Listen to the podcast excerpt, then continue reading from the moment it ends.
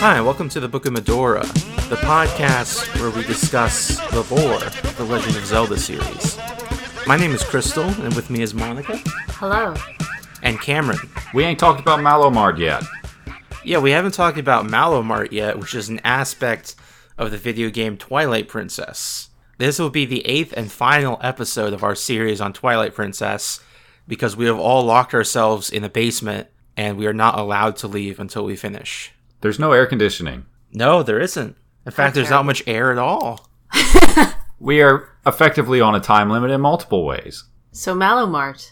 yeah, what about Malomart? Okay, remind me how the uh, uh, uh, one of the things about Twilight Princess is that it's got this sense of being really complicated for almost everything that you do, and Malomart is the I think biggest and most complicated main side quest of the game outside of something like hunting down all the Poes. It's not too complicated. Yeah, but is there anything else in the game that's both a side quest and more complicated? And not the Poe quest? yeah, No. Even the Poe quest, you just move through areas and fight Poes. Malamart, you got to run back and forth, all kinds of bullshit. Well, with the Poe quest, you don't really have an indicator of where the Poes are. That's terrible. That is bad. Okay, so to start the Malamart quest, you have to wait till a certain point in the game when one of the Goron elders is working in the Malomart that Mallow has set up in Kakariko Village, and you can start up a fundraising thing to fund the repair of the bridge that leads back to Hyrule Field so Malomart can expand into Castletown, I think. Yep. Yeah, Mallow is explicit that the purpose of fixing the bridge is so he can engage in a hostile takeover of, of Khalib's shop. Well, that's kind of fair because Khalib's an asshole.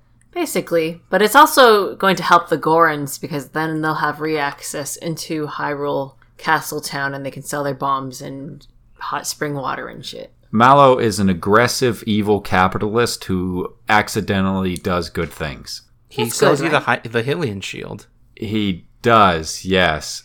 And the um In his own far words, sight. I may not uh, I may not be a hero, but maybe I can help people with heroic business deals. He definitely knows how to spin the language for a four year old. Do we believe this baby? I mean, you know, what do you want? He sells you the products at a good price. Is the price that good? I mean, it's better than Khalib's. You can purchase it, so Okay, I, I- that's. That doesn't mean that it's a good value, it just means that he's undercutting his competitors. He has Yeah. items no one else has, like the Hylian shield, and as Monica said, the Hawkeye mask. Weren't those things that were just left behind by the lady who was killed and turned into a shadow beast? We don't know. We don't know that. The shop was left, but maybe Mallow procured the supply. Where do you propose that he could have procured these items? from a grave. The Gorans? No, uh, in that case, why don't the Gorons sell it? I think that uh, Crystal's suggestion of a grave is much more likely for Mallow. The little bastard's basically a vulture. wow. Yeah. But I mean, Mallow Mallow runs his own shop initially, so you know, you can't accuse him of mistreating his employees certainly. He's a true entrepreneur. He's got the Goran there working for free. yeah. No. Uh, Goran Elder, no less, reduced to basically being a Walmart greeter. Are rupees just food for the Gorons? I genuinely don't know. It depends on the the game because some of them like in Ocarina of Time, the the Goran's ruby seems very tasty. He just wants to lick one of the Gorans. Uh huh. But then in other ones, I think they were like, ah, in Breath of the Wild. Yeah, in Breath of the Wild, they're like, gems are actually not that good. We can't really eat them. So tastes have changed, or maybe that first Goron in Ocarina of Time just never actually tested a ruby. When we get back around to the Breath of the Wild episode, we're going to have to talk about how even though um, the Terminian Zoras are fish, that all the Hyrulean Zoras are mammals. Why do you say that? Uh, we'll get around to it in the Breath of the Wild episode. I just had this thought. I no, hold on. Let's talk about it. No, I just like laying something out there as a little bit of a treat, a little bit of a, a little bit of a tune in next time sort of Okay, thing. while you're Ovi positing this take, you want to elaborate on it? Yikes! wow. I need to sit down for that one. I've never been accused of that before, and I've been accused of a lot of things. Uh, no, it's basically just that uh, some of the Zora in Breath of the Wild seem to be mammalian, and that's it. But but what what do you mean? What's mammalian about them? Namely, um, I guess there's two different ways to approach it. One is that the shape of their uh, con- uh, the connection between their waists and their legs suggests mammalian ancestry, and also if you look at a few of their heads, like Mifa, but there are also others that have uh, head fins that are shaped like cetacean mammals. Okay, so you're saying they're whale people. Are you trying yeah, to they're make- basically whale people. Don't you do this? I can feel it coming from six feet away. I'm Don't you do holding it? it back. Good. Keep holding it in. What do you mean about the waist leg connection? How's that different from say Princess Ruto? Princess Ruto was also mam- mammalian. No, she seems to be pretty amphibious. You can be amphibious and still be a mammal. Zoras have boobs. Do they though? They Ruto do. has boobs. Yeah, they super do. Ruto has, uh, depending on the game, she does definitely have some knockers. Mifa has Do the, boobs. do the I- mm. uh, Breath of the Wild Zora ever make reference to live birth? Breath of the Wild Zora don't actually talk about reproduction at all. They very specifically try to avoid it. We know that Terminian Zora lay eggs Uh huh. that are don't have a hard shell. Yep. That does seem to be consistent with them reproducing like fish or frogs. We've got sidetracked. Yeah, big sidetracked. So last we left off, we killed the big dragon in the city in the sky. And then we went And and we, we got bought the, the magic last- armor. Yeah. What about the magic armor? Magic armor. So that you can finally get all those rupee chests. Yep. Yeah, it's the armor that uh, eats rupees to power itself. What's up with that? What do you mean? Like, why are rupees so thematically important to this game that they end up being the driving force not only of this magical armor set, but several parts of the plot? Why is Twilight Princess so commerce focused? It's armor for rich people. Everybody needs money. That's why they call it money. Is that. Well, I, I feel like I'm missing something. That is a quote from the 2001 film Heist, I've never written seen by Heist. one David Mamet, uh, performed by one Daniel DeVito. But I, I think it's mostly because they couldn't think of any interesting collecta items. Uh huh. So it's rupees. It's rupees everywhere. That sucks. Everything is rupees. They should just do like Breath of the Wild and give you a bottomless uh, wallet. Well, at least they changed some of the chests in the HD version and made stamps. Although nobody uses the stamps. So, Oh, yeah, because Miiverse is dead now. yeah. The stamps are literally useless. yeah. Did you get a good amount of stamps when you were running around in the game, Crystal? Not really. Did it strike you that they were meant for use with a service that no longer exists? The Meverse? Yes. Yeah. It's a lot like trying to do online features on the Dreamcast. Oh no. They're both, you know, failed retro consoles. Yikes. I like the Miiverse. I'm sorry, I'm just looking at more heist quotes. It seems like a very well written film. Uh huh. Uh, here's an exchange No one can hear me. No one can hear what you don't say. Hey, I'm as quiet as an ant pissing on cotton. I don't want you as quiet as an ant pissing on cotton. I want you as quiet as an ant not even thinking about pissing on cotton. Someone was very high when they wrote this.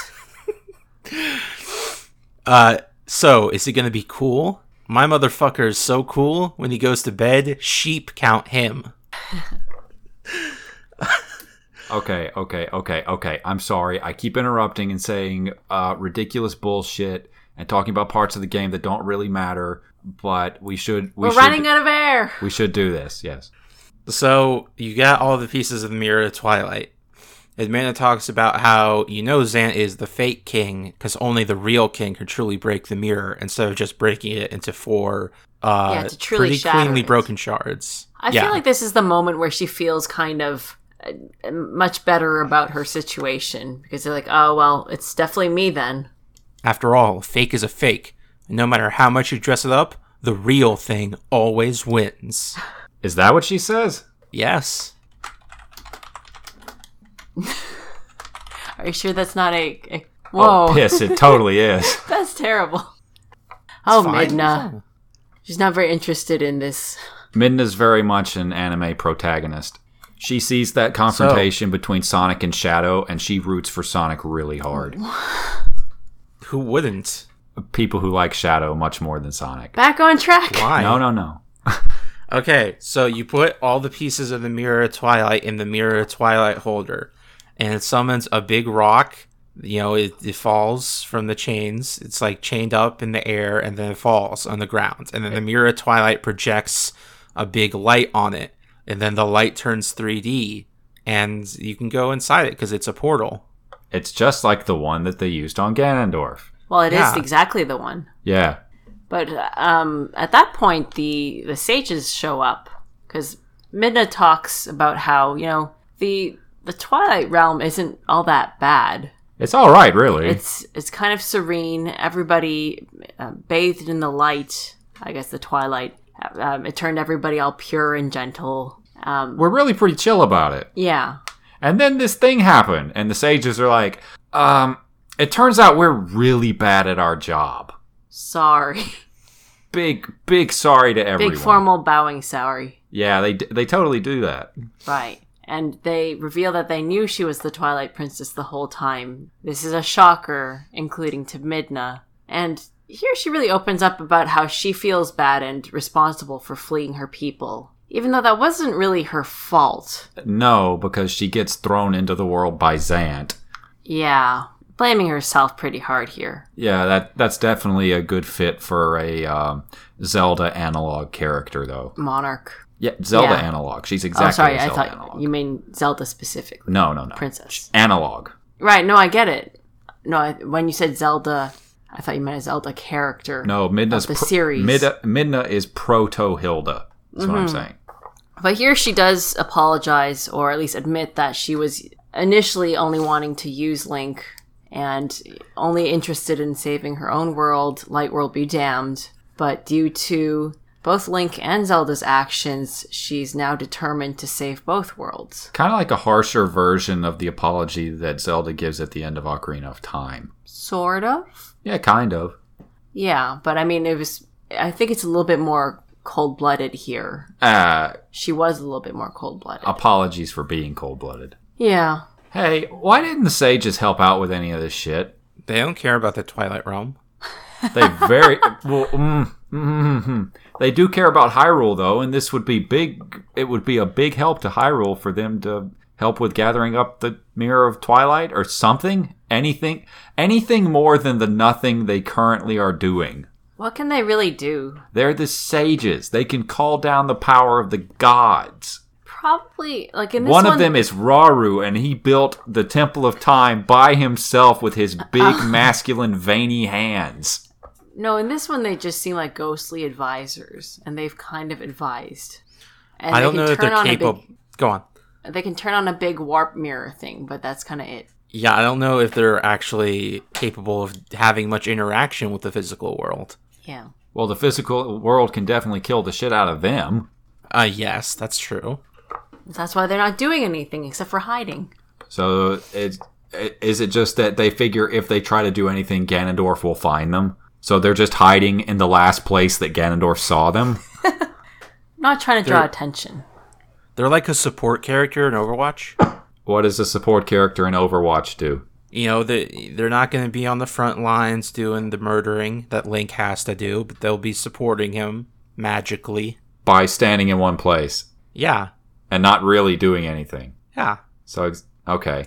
Is this a burn on support players in Overwatch? No, I'm a support player. Is this a self burn?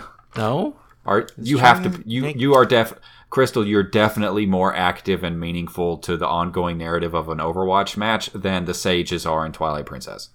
Okay.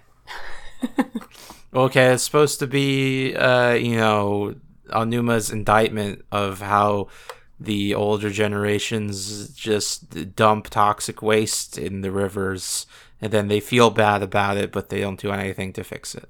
Yeah. All right, sure.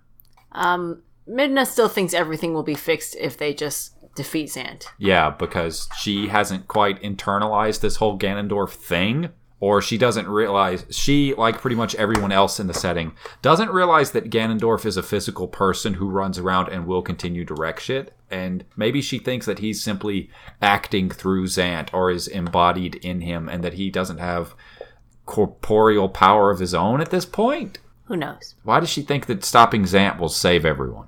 I think she's assuming that if you kill Zant, Ganondorf will himself dissipate, not understanding how powerful Ganondorf is. I see. All right, I Because guess he's really only appeared the one time and not to Minda. that's a really positive outlook that she has. She doesn't know Ganondorf. No, she doesn't. But nobody in this setting does, except for the sages. Yeah.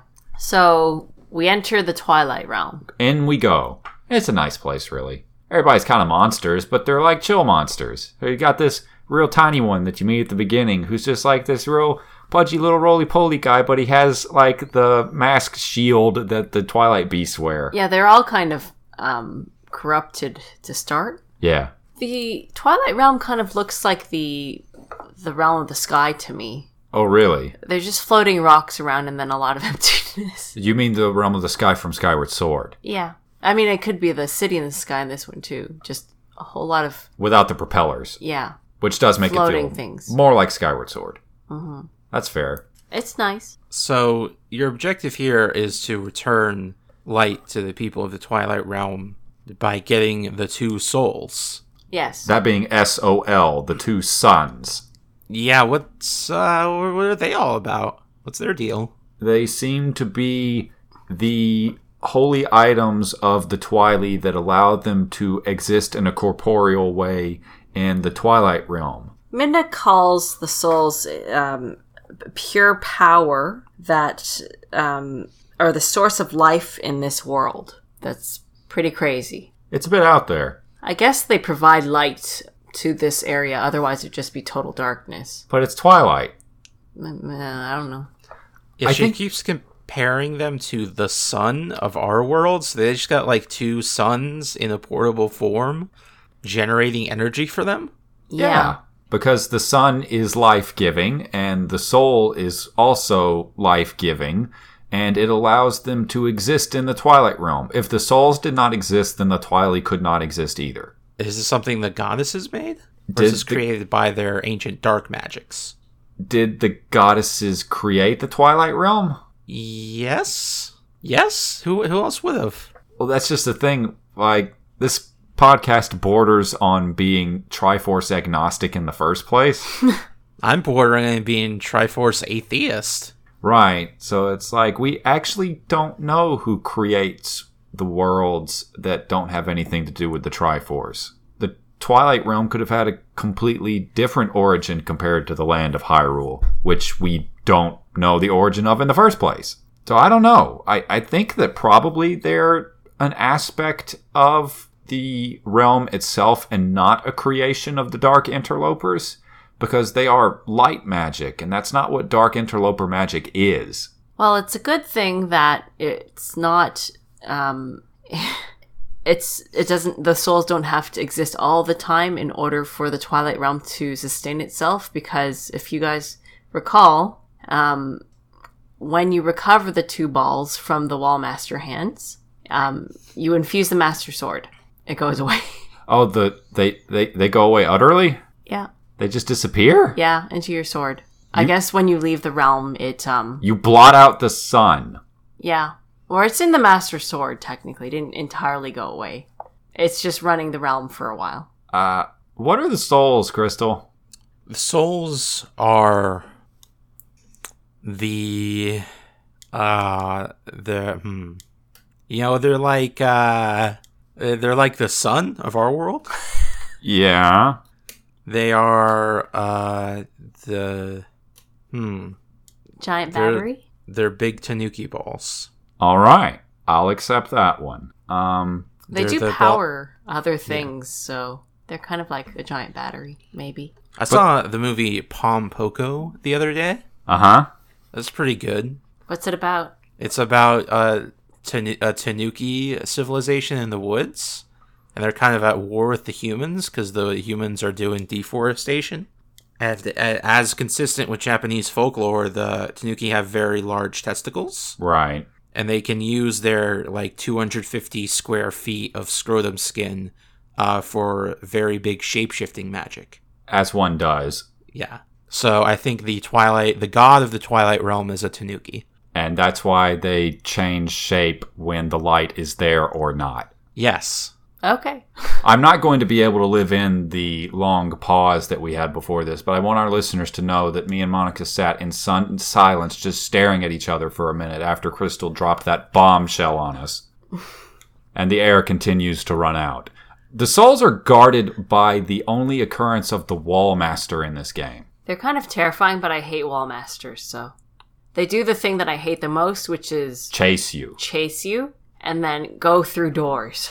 Oh yeah, they Don't go through doors. Monica hate go through door enemies. Those are the worst. There's no sense of safety from them. So this entire sequence, I am constantly putting the soul down, shooting the wall master, Running not letting five it- uh, feet. right, and then tur setting the ball down, shooting it again. So uh, this takes a while for me, but I have like a billion arrows, so it's fine. Yeah, I don't know if it's fine. I think just running at top speed is actually a much like it's actually pretty easy and safe. I don't to enjoy get the through. chase.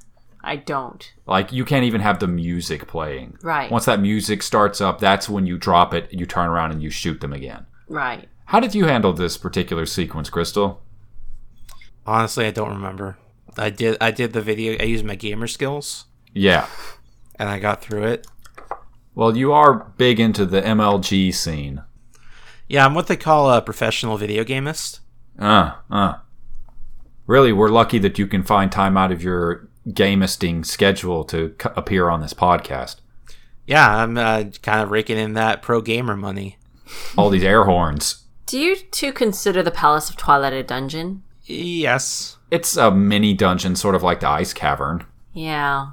It it has a map and compass and it has a boss. and you can and a boss key, I guess. But y- you don't really get a weapon aside from upgrading your master sword. It's pretty short, isn't And it's, it? it's shorter than like the first dungeon with the monkeys. It's like a chump dungeon with Yeah. a chump boss at the end of it. I, I- like the I boss. say that, but Ga- Santa's a really fun fight. Is there anything want, we want to remark about this palace? I I was I remember being kind of disappointed by the Twilight Realm after they built it up so much. because it just feels like this really small, unimportant area that wasn't really equivalent to Hyrule in the way that the lore suggested it should be. No. Yeah. Like the entire Twilight Realm isn't even half the size of Hyrule Castle. No, it's not. And it's just a palace. You don't see where everybody else lives. You don't see where they grow their crops, what they do to live. You don't see if they eat food Mm-hmm. There's at all. no castle town. yeah. They eat the soul the soul juice. and then the Master Sword eats the soul, and now what are they going to eat? Link has to return that after. He can't he leaves. for multiple reasons. no, it stops glowing in when you leave the Twilight Realm. Uh, but if you can you go back into the Twilight Realm? Yes. Mi- Midna sucked out the soul juice and she'll spit it back into the souls. Okay. Yep. So you get to the end of this whole thing and you find Zant. And Zant's like, ah, it turns out that I don't have my shit under control very much. And Midna's like, Zant, why you gotta be like this? And Zant's like, I was visited by a god. He calls them traitors, but that's really an inappropriate term because Link is not one of his. Traitors to the king of light and shadow. sure. No, no, no, eh. And it's funny because you might assume that that line refers to Ganondorf, but no, it's totally Zant. He also doesn't seem to know that Ganondorf is a physical person walking around. It always feels to me like Ganon does the evil genie thing, Uh, like. like Jafar in Aladdin 2. uh huh. Uh, why am I bringing this up? Go ahead. This is the podcast of like weird references. Uh, we're always like this. Just go go But you ahead. know, like he's like, I will gr- whatever you desire, I shall desire it too. I love that line. Yeah, but it's like no, he's got his own wants. He wants everything. God, how does that line go? I will house my power within you. If you desire something, I shall desire it too. God, it's a good fucking line. Ganondorf as the devil in that one scene is better than Ganondorf in the entire rest of the game. Evil genie, evil god. I, yeah, the bad god. Ganondorf is pretty effective as the bad god. Kind of makes me wish that the Calamity Ganon had been more of a bad god, but I mean, that wouldn't have really fit with that story, I guess. Uh, Zant's desire is very similar to Ganondorf's desire in Ocarina of Time, in that they both perceive their people to uh, have been done dirty by Hyrule even though everyone else seems to be doing fine. And it really also feels like that's just a justification that they come up with after the fact for all the horrible shit that they've done to their people. Because Santa's just mostly disappointed at not being picked Yeah, he, as ruler. he really wanted to be king. Why would he be king? Yeah, that's pretty interesting because um, he blames the royal family for of of the Twili for being useless and do nothing, and mentions that he served in the household and he only really did so because he thought he would be chosen to rule afterwards. But why would you choose outside of the royal family? Well, I think that in this case, the royal family could be taken as something like the first family of the United States. Oh, it's an election, It seems to be an election, or at least you name your successor. or maybe he just had a big head. Well, he it seems like he's part of the royal family when he talks about serving and enduring in that depraved household. Is he like Minda's cousin? To me, that seems like he's an outside of that household. I kind of assumed he was like a vizier, Yeah, I could see that. but no, it's it's this is an interesting part of the game because it seems like they did have a very concrete idea of how the politics of the Twilight Realm work. They just don't tell us about it, Yeah. and I kind of like that. I like it probably He- more than I should. He ha- he believed he would be the next to rule the people, which he may or may not have actually had cause to believe. Right. That's right. And Midna says that it's not impossible that, but that that would have been the case, but everyone could see in his eyes that all he really had was a thirst for power. For yeah, he's got greed. Right. It, it, it she doesn't suggest that it's a preposterous idea that he could have ruled, but that he had a particular moral failing that precluded him having power granted to him by the people of the Twilight. Uh, Zane references the fact that the the Twilight had regressed so much in the Twilight realm that they knew neither anger nor hatred nor the faintest bloom of desire. That seems like a very Zen like Buddhist thing. Well, it also seems like something that he's probably projecting onto them because he is a power hungry madman. Yeah. It's a very anime villain thing to say where it's like all of you are so comfortable. You're sheeple. Zant would use the term sheeple probably if there were sheep. if there were sheep and there aren't. Zant would complain about the Last Jedi. Zant would have already thrown thousands of rupees into the Last Jedi remake project. Hey Crystal, did you hear about what George Lucas would have done with episode 7? I did. They should have let him make it. You you think that they should have let him make a movie that is about the midichlorians, basically. Yeah, I don't actually have an issue with the midichlorians. Why do you think they should have let him make it? I th- I think George has a very creative mind that needs to be tempered with you know with colleagues that can work well with him. But he he goes directions other people won't go. Like opinions on sand.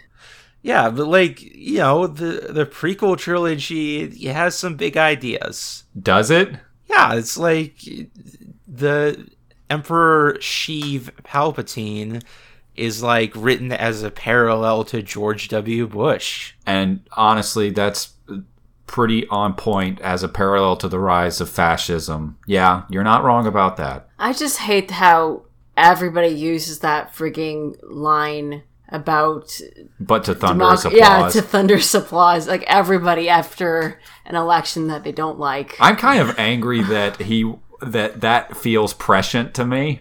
It's like those are such bad movies, but at the same time, it's like, God damn it, George, you did have an idea going here that was pretty much on point.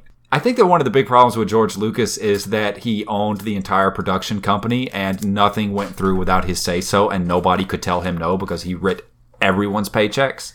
It's the Kojima problem. They need editors to like wallop them over the head from time to time. Oh, Death Stranding is going to be something. Right, which is why letting George direct a Disney Star Wars film would be good because then he wouldn't have total control. But what if they just end up pulling him off the project and replacing him with like Ron Howard? You know, Oh, that's the awkward. movie was fine. Was it? We we still haven't seen the damn thing. It was it, it's exactly what you expect. Oh. Like it's fine. I want it to Yeah. be better than I expect. I want like we saw Incredibles 2 yesterday. That was better than we expected. Yeah.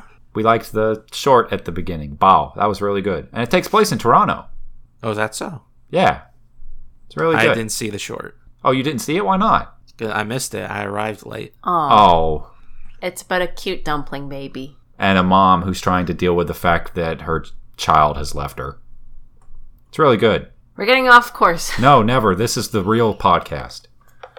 So uh, Zant Zant talk- battle. Zant talks all this mad shit, and then he's like, "Aha! It is time to have the fight." And then you have this fight with Zant that kind of replays certain elements of every major boss battle up to this point. I like this fight. It's a good fight. Xant is firmly ridiculous, which broke a lot of people's hearts. he absolutely like up to this point this one sequence he is very much the super scary badass sorcerer type villain and just before the fight starts he does this thing where he twists his entire body round and round and round and it's not quite goofy because it's actually really scary looking when he does it but then he starts dancing around and hollering No, wait, more importantly, he takes off his mask. So it's the the demasking anime trope thing. but he puts his mask back on for the fight yeah, but you once you take it off, Yeah, once you take it off, you're never the same. right. But I don't think that's actually the thing. I think his behavioral change is really the important thing here because they would not let him remain a character that is consistently menacing. They have to show these cracks in his facade. It's really funny though cuz it shows up during the battle and that like you hit him and then he jumps around and like in pain. He absolutely does not know how to fight, and all of his attacks are animated in such a way that that is plainly illustrated. Like when he attacks you, it's basically like a clip of The Simpsons where Bart and Lisa are running each other, just windmilling their arms. yeah. He's a lot like Kylo Ren. He wants to be the previous bad guy so bad, but he's not actually very good at it. I can see that argument. Is that the second Zelda villain that you've compared to Kylo Ren? Who was Which the was other the one? first one? I can't remember for the life of me. It may have been a Marvel character. Shit. No, I can't recall. I'm Like- sure we'll recall later. I know this has come up before though. I remember editing that episode. But yeah, it, it it's just like he runs at you with his arms head out in front of him and waving his swords just a little bit, or he'll Like, like, two big chick, um, kitchen cleavers. yeah, like two big ass kitchen cleavers that he just runs at you with, or he'll hold them out and spin around really fast. What I remember is that i- in the Blizzida form, he turns really big, but then you hit his feet and then he like bounces around and then shrinks really tiny. uh huh. It's fun. this fight had a lot of really good, strange, surreal imagery in it, and it's actually is this my favorite fight in the game? It might be. It ends with um, you you fighting Xant in the little terrace area at the south part of Hyrule Castle's exit, Uh huh. Hyrule Castle Town's exit rather. Yes. It's it's nice. It's pretty. It's very dramatic.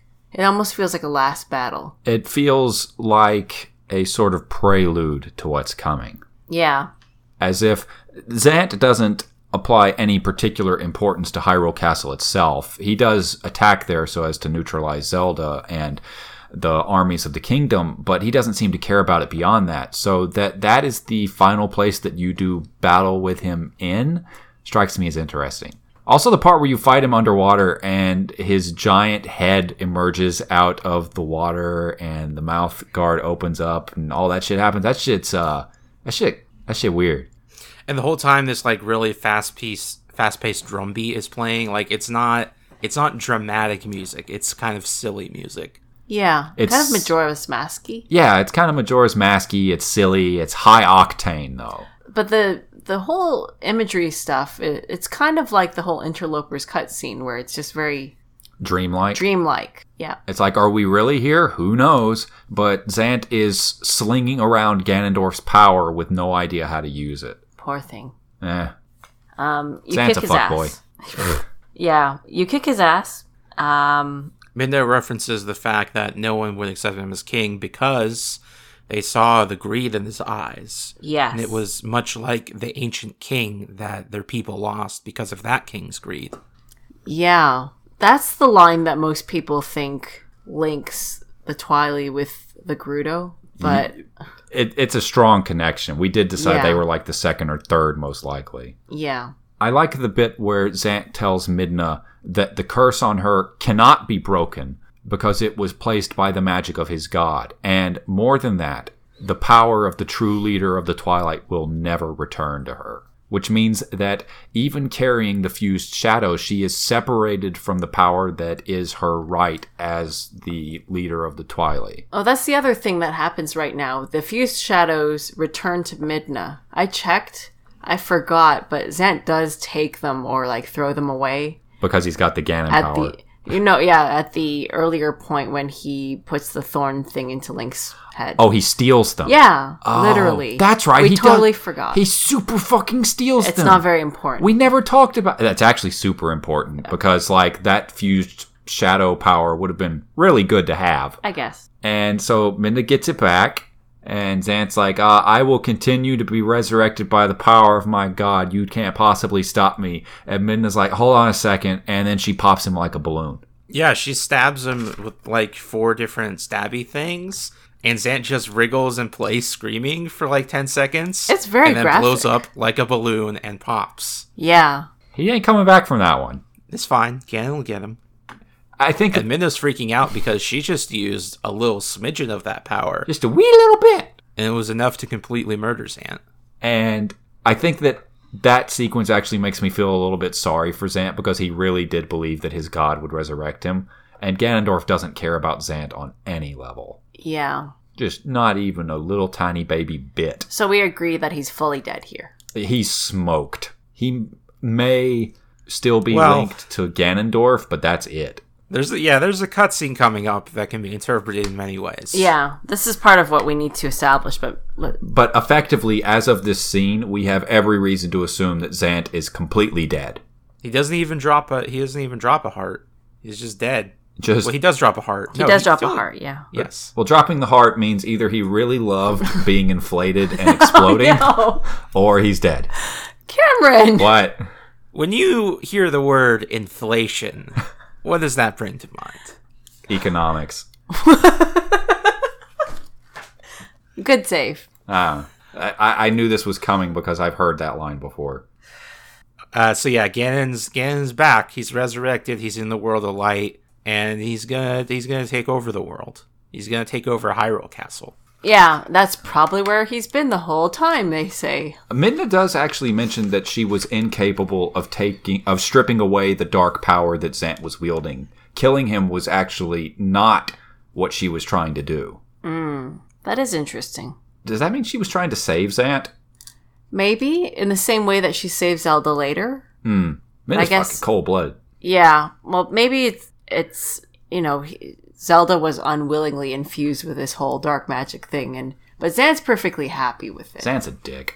So Ganondorf is in the castle. and you Yeah. really should go there, but first you should go beat the Cave of Ordeals, and then the HD dungeon. Ugh. Anything Maybe. good in there? Well, the bottles of fairies tears are very good. You drink the fairies tears and then you turn on your magic armor, you're basically death incarnate. Something I didn't realize because I who goes through the whole thing twice, but the postman is actually in the room right before the Great Fairy. Um, On, if you on, the subsequent second visits. run, yeah. So he's apparently got two claw shots and a little hover gear thing too. The spin. Mail's gotta get delivered. Yeah. Ain't nothing going to stop him, but it will not keep him from reading other people's mail. Yes. Who writes a letter to the Great Fairy? This version of the mailman is a scumbag, but he's very resourceful. yeah. This is to all the mail carriers out there. Thank you for not reading my mail. I assume. So, do you have to go and talk to Shad again or some shit before you go to Hyrule Castle? You don't have to. You can. No. He doesn't really say anything useful. So we're going to Hyrule Castle. yeah. Yeah. So Midna goes to Hyrule Castle, where the big pyramid of light, Twilight, is, and she puts on all the pieces of the fused shadow, which completely covers her face and most of her body. And then she kind of gets jerked around in the air a bit by its great, pow- great magical power. It's kind of a very funny scene because she like hits a wall really hard and gets dragged up it, Disappear- and she's wiggling her feet the whole time. she does not want what's happening. Yeah, and then she disappears behind a building and then rises up as a big Twilight monster made of lava. with seven arms. Yes. It's really unnerving. And then she crawls up on top of the big magic light pyramid and whoops out this giant light trident. Light A spear. trident, huh? Isn't it a trident? Am It's I a wrong? spear. It's a spear. Yeah. It is. No, it is a trident. Is it? yeah. Picture. It's well, it's like a, a trident with uh three things around it. So it's like uh there's a central spear and then three other hooks around it. That's a that's a trident. I mean, I'm looking at the Hyrule Warriors version, but that's not just a spear. Oh, I guess so. I thought it was a little too glowy. Here, you see it in this picture. Yeah, I guess it's a trident. It's totally just a trident. okay, I take that back. I'm sorry. Interesting. It's a trident. It is interesting that it's a trident because Mm-hmm. somehow this series has tridents as a theme. Hmm. Truly, Kinda like this a- is a pretty dark magic. Kind of like the trident that was in the the big pyramid in Desert of Doubt in Four Swords Adventures. Sort of like that trident that we concluded may have been built by the goddamn demon tribe. Hmm, Yeah. Oh, it's kind of Mm-hmm. Ah. similar. Little bit, little bit the same. Yeah, good Kind of job. like the trident that Ganon keeps using in the classic games. Yeah. So it's almost like all of these things are linked together. Oh yeah. Yeah. We're bringing the lore. Bring in the Call lore. me Miyamoto. Let us write the Hyrule Historia 4. Please, Jesus, let us write it. Yeah. Give us all your resources. We'll do some shit. And she basically pops it like a soap bubble. The Yeah. shield. Yeah, the shield just ceases to be. And then she's back to being Midna and she's like, all right, that was a bit much. In we go. Hyrule Castle is beautiful. It's a cool castle design. There's actually a lot going on in Hyrule Castle, as I remember. Oh Yeah. yeah. Now, for years, I've had this in my head, but it's been a while since I played. So you got you you're gonna have to remind me here. Okay.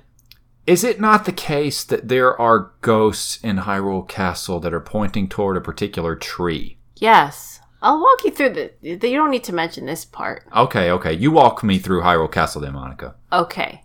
You walk in the front large gate thing, and then there's another door you have to push in, and then you're into the courtyard.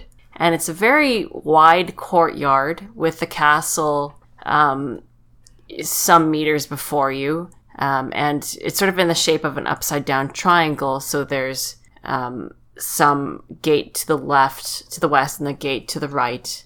And there's a giant, I don't know what you call it, a st- not a statue, but a giant, um, I can't recall what you're talking about. giant pole with a triforce on it. A pillar? A, a pillar, A pedestal? pedestal. It's a very decorative thing with A like a dais? double helix curling up, and it's a it's a large golden triangle there, Uh-huh. and two banners like that on the sides too. It's very pretty. Ah. It's a very pretty garden, Okay. and the rain is coming down lightly, but there's still light, so it's it's a, a lovely atmosphere, and the music is very muted or silent. Hyrule Castle has a fairly decent theme in this one. Yeah, but the outside is very quiet. Huh.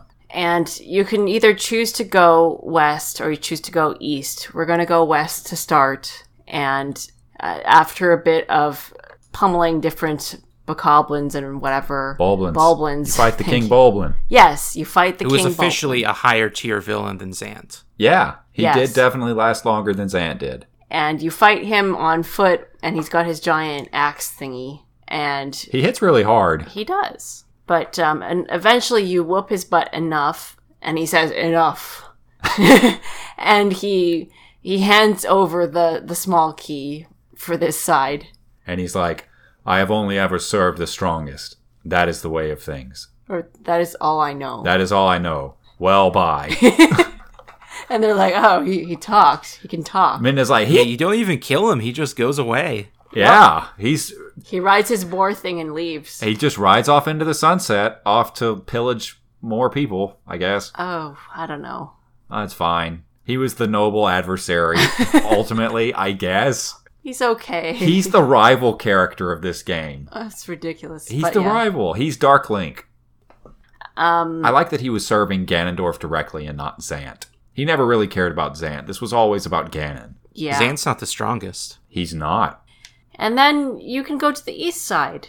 And the east side, not a lot going on there. Um, a lot of boar riding sequences, so you crash through fences and the like. Um, at the end there, there's I think you throw the boomerang over around and you get like access into a small area and you get your chest and so on and so forth. It's not very interesting.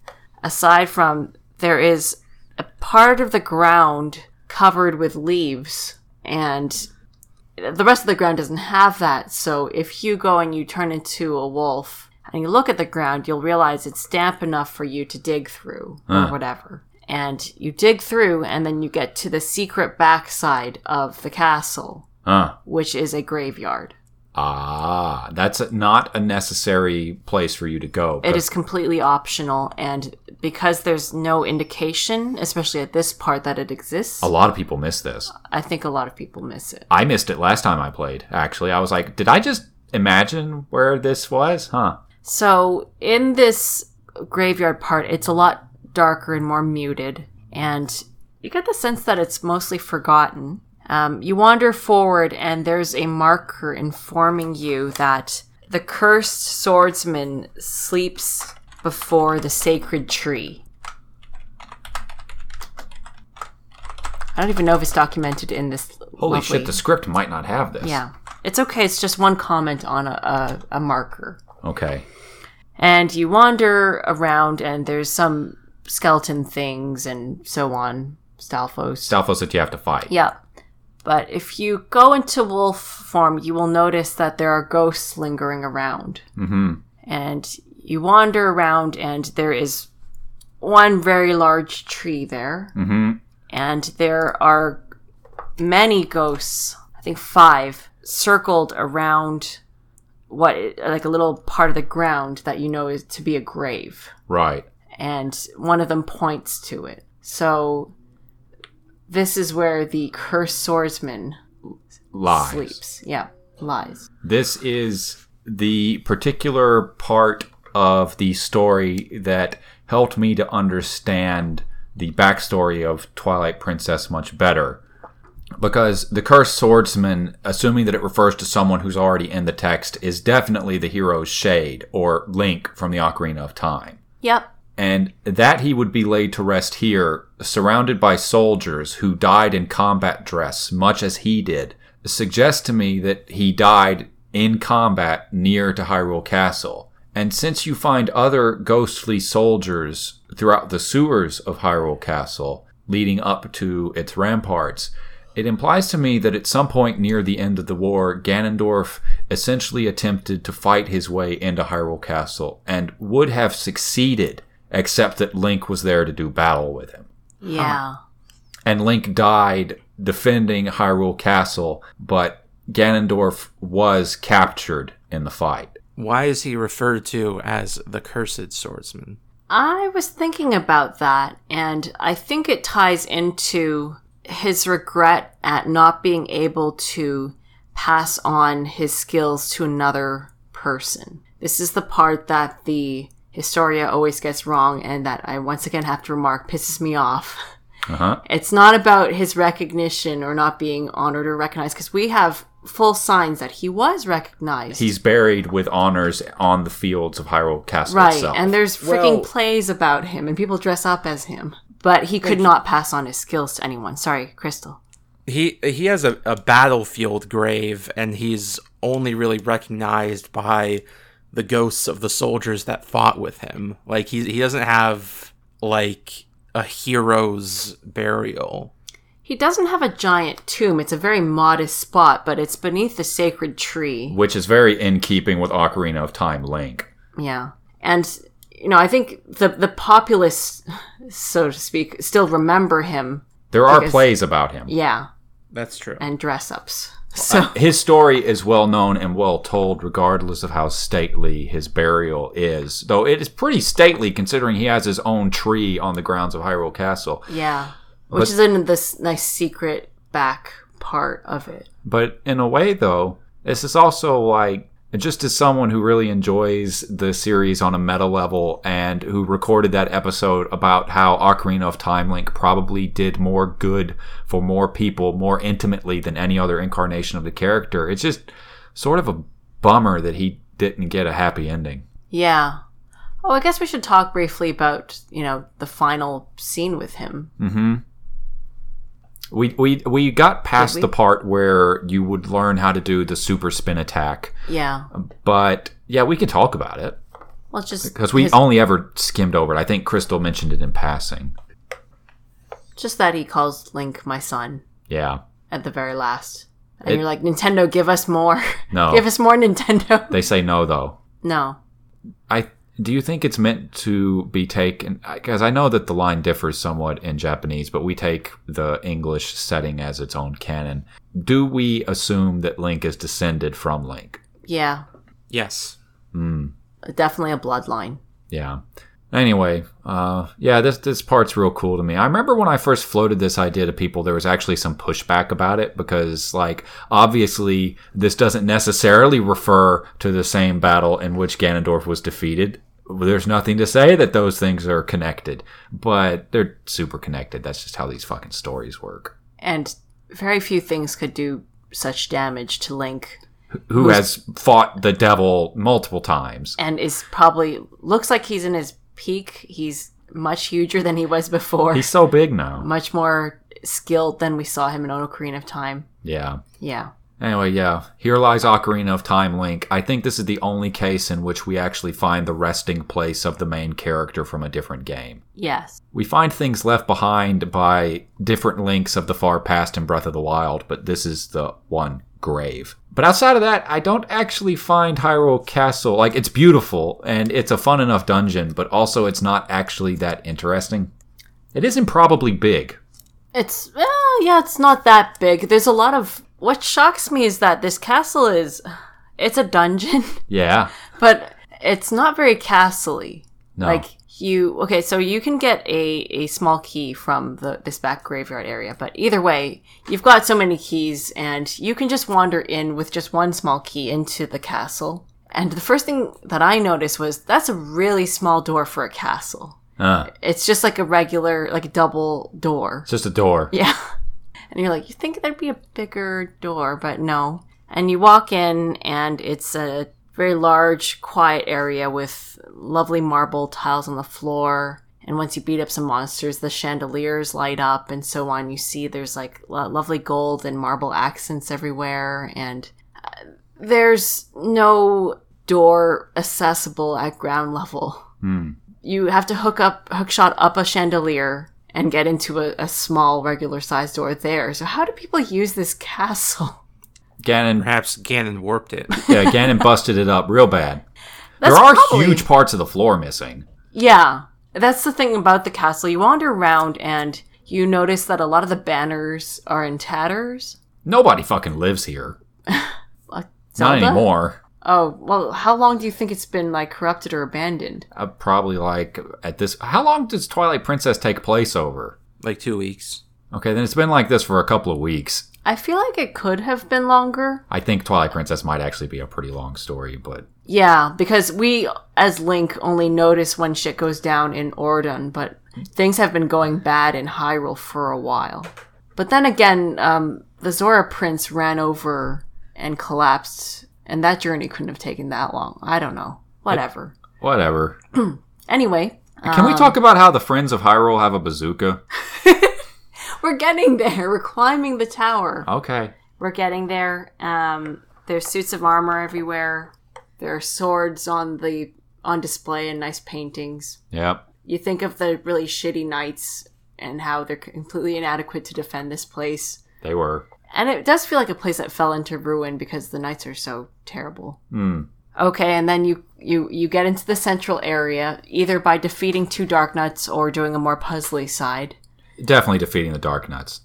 And there's a long walkway outside and a cutscene starts and a gate draws open and about four Lizalfos run out at you and there's two bulblins with arrows, the worst kind, Yeah. on the tower and they're shooting at you and one has a fire arrow and it's going to like freaking hit Link in the face only suddenly a hawk appears and Smokes that bulb. well it stops the the arrow Uh. and then something else um, snipes those bulblins and then something freaking blows up the fourless alphos firstly link could have taken all of these things oh, of course. That's not the point. okay even though he was about to get shot in the face Yeah. But then the camera pans over and you see the Friends of Hyrule. The true heroes, the resistance who resist nothing. and Aru has like a, what is a bomb bazooka, I assume. And the hawk was being controlled by Rusel. And Ashe has a bow and she sniped the Balblins. And then there's Shad. Why is Shad there? He's got a book. So did they just show up because they saw a huge monster attack the barrier around the castle and then go rampaging inside of it? What do you think, Crystal? Yeah, I think that probably would have drawn uh, quite a bit of attention. I, I don't know. And it's it's kind of really disappointing. Because they don't do anything else. There's like, ah, we got it, guys. Good job. Keep up the work, Link. Then you never see them again. Also, Shad was completely useless. But yeah, he's here as chronicler and to tell them they're not doing a good enough job. Okay. Okay, take us through the rest. Okay, you get the boss key here, and then you climb up further um, in the castle. Kill more dark nuts. Um here, right before the boss room, you there's a little door locked by a small key, and that's the one you can get from the graveyard. So it's in a completely optional room, Uh huh. um, and there's nothing really useful in there. There's just a lot of rupees and bombs and arrows. It's a boss fountain. It's a boss fountain. You get a happy Zelda stamp. Oh, that's nice. That's about it.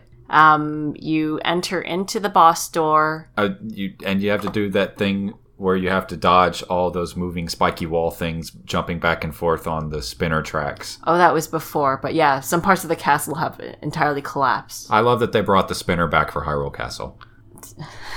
They built the spinners in case the stairs collapsed. Yeah, basically. Or Ganondorf. How much walking does Zelda have to do every day? Every day. a lot. Well, I mean, she has her own spinner.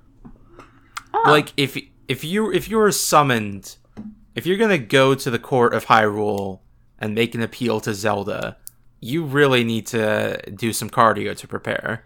Seriously, and have a claw shot, or maybe they have claw shots on dainty little pillows for you. Or, or maybe there's just like people who will take you across certain sections. And this is just like the defenses that Zant had to get past in his initial attack. Well, it, it kind of sucks because if you have if you have a flappy bird or something, you can just bypass all this. yeah. Or if you come in through the sewers, I guess. Yeah. Ganon was That's doing awkward. it. yeah. But yeah, just thinking of Zelda having to travel from her bedroom. I don't know if that large tower place is her bedroom. It's kind of plain. Uh huh. But over to the the throne room and it's like um a lot of it's outdoors and what if it's raining and thundering like it is now? It's an improbably large castle. Yeah. Um anyway, the boss door leads you outside. You have a whole nice flight of stairs. And Oh, then you get yeah. to the sanctum. It's the sanctum. I think of it as it's it's the equivalent of the sanctum in Breath of the Wild. The sanctum is like so high on this ridiculously large castle that it appears to be above the mountains that are surrounding Castletown. It may be Like you, you can't even really see anything that's below it. Hyrule Castle in and of itself basically qualifies as a small mountain. Yes, like when you get to the sanctum, you might as well be in a different dimension. It's so big. I do like that you go through the boss door and expect the boss fight to start, but no, you better climb up like 500 more stairs and then stuff goes real. Yeah. And then there's Ganondorf. Yeah, well, you enter into the large throne room, and the first thing you notice, I think, is that there's a giant goddess head statue on the floor. It's just been decapitated. yes. oh, which one is this? Which one?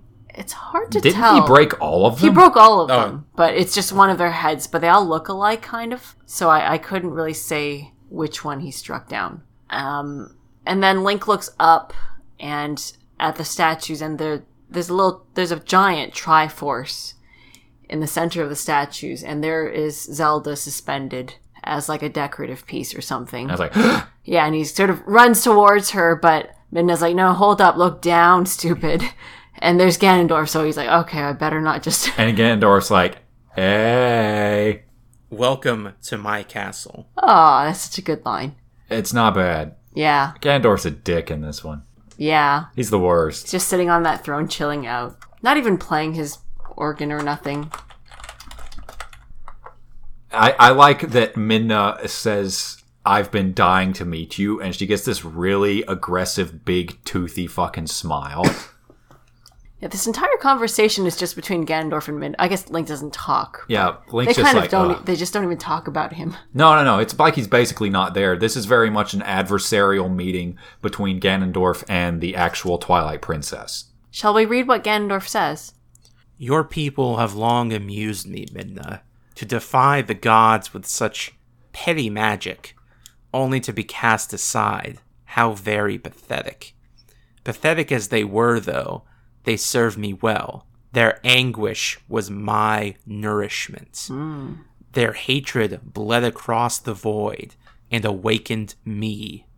I drew deep of it and grew strong again. Your people had some skill, to be sure, but they lacked true power. The kind of absolute power that those chosen by the gods wield. He who wields such power would make a suitable king for this world, don't you think? there is a certain relationship between Ganondorf and his power that is very unique to this game, and that he sees himself as chosen by the gods, even though he plainly has problems with them, Yeah, he says "fuck you" to them. which implies that he was not responsible for gaining the Triforce of Power for himself, which only fits with what we've seen of him up to this point. But that is just doubly interesting because every other version of Ganondorf is someone who has stolen that power or worked for it or has a very concrete relationship with it. And Ganondorf in Twilight Princess seems to be operating according to the same degree of ignorance as almost everyone else in the series. And this is the only time that's true of him. It's kind of funny because during his line about um, the kind of absolute power that cho- that those chosen by the gods wield, he looks up at Zelda, Yeah. which I was like, on one hand, maybe he's just plotting for his next step out, but on the other hand, maybe he still thinks that the Triforce is in her. Yes. Yeah, I think that's totally what he's thinking, but he hasn't figured out how to extract it. yeah, he has. He's missing a few steps here. It's kind of interesting. Yeah.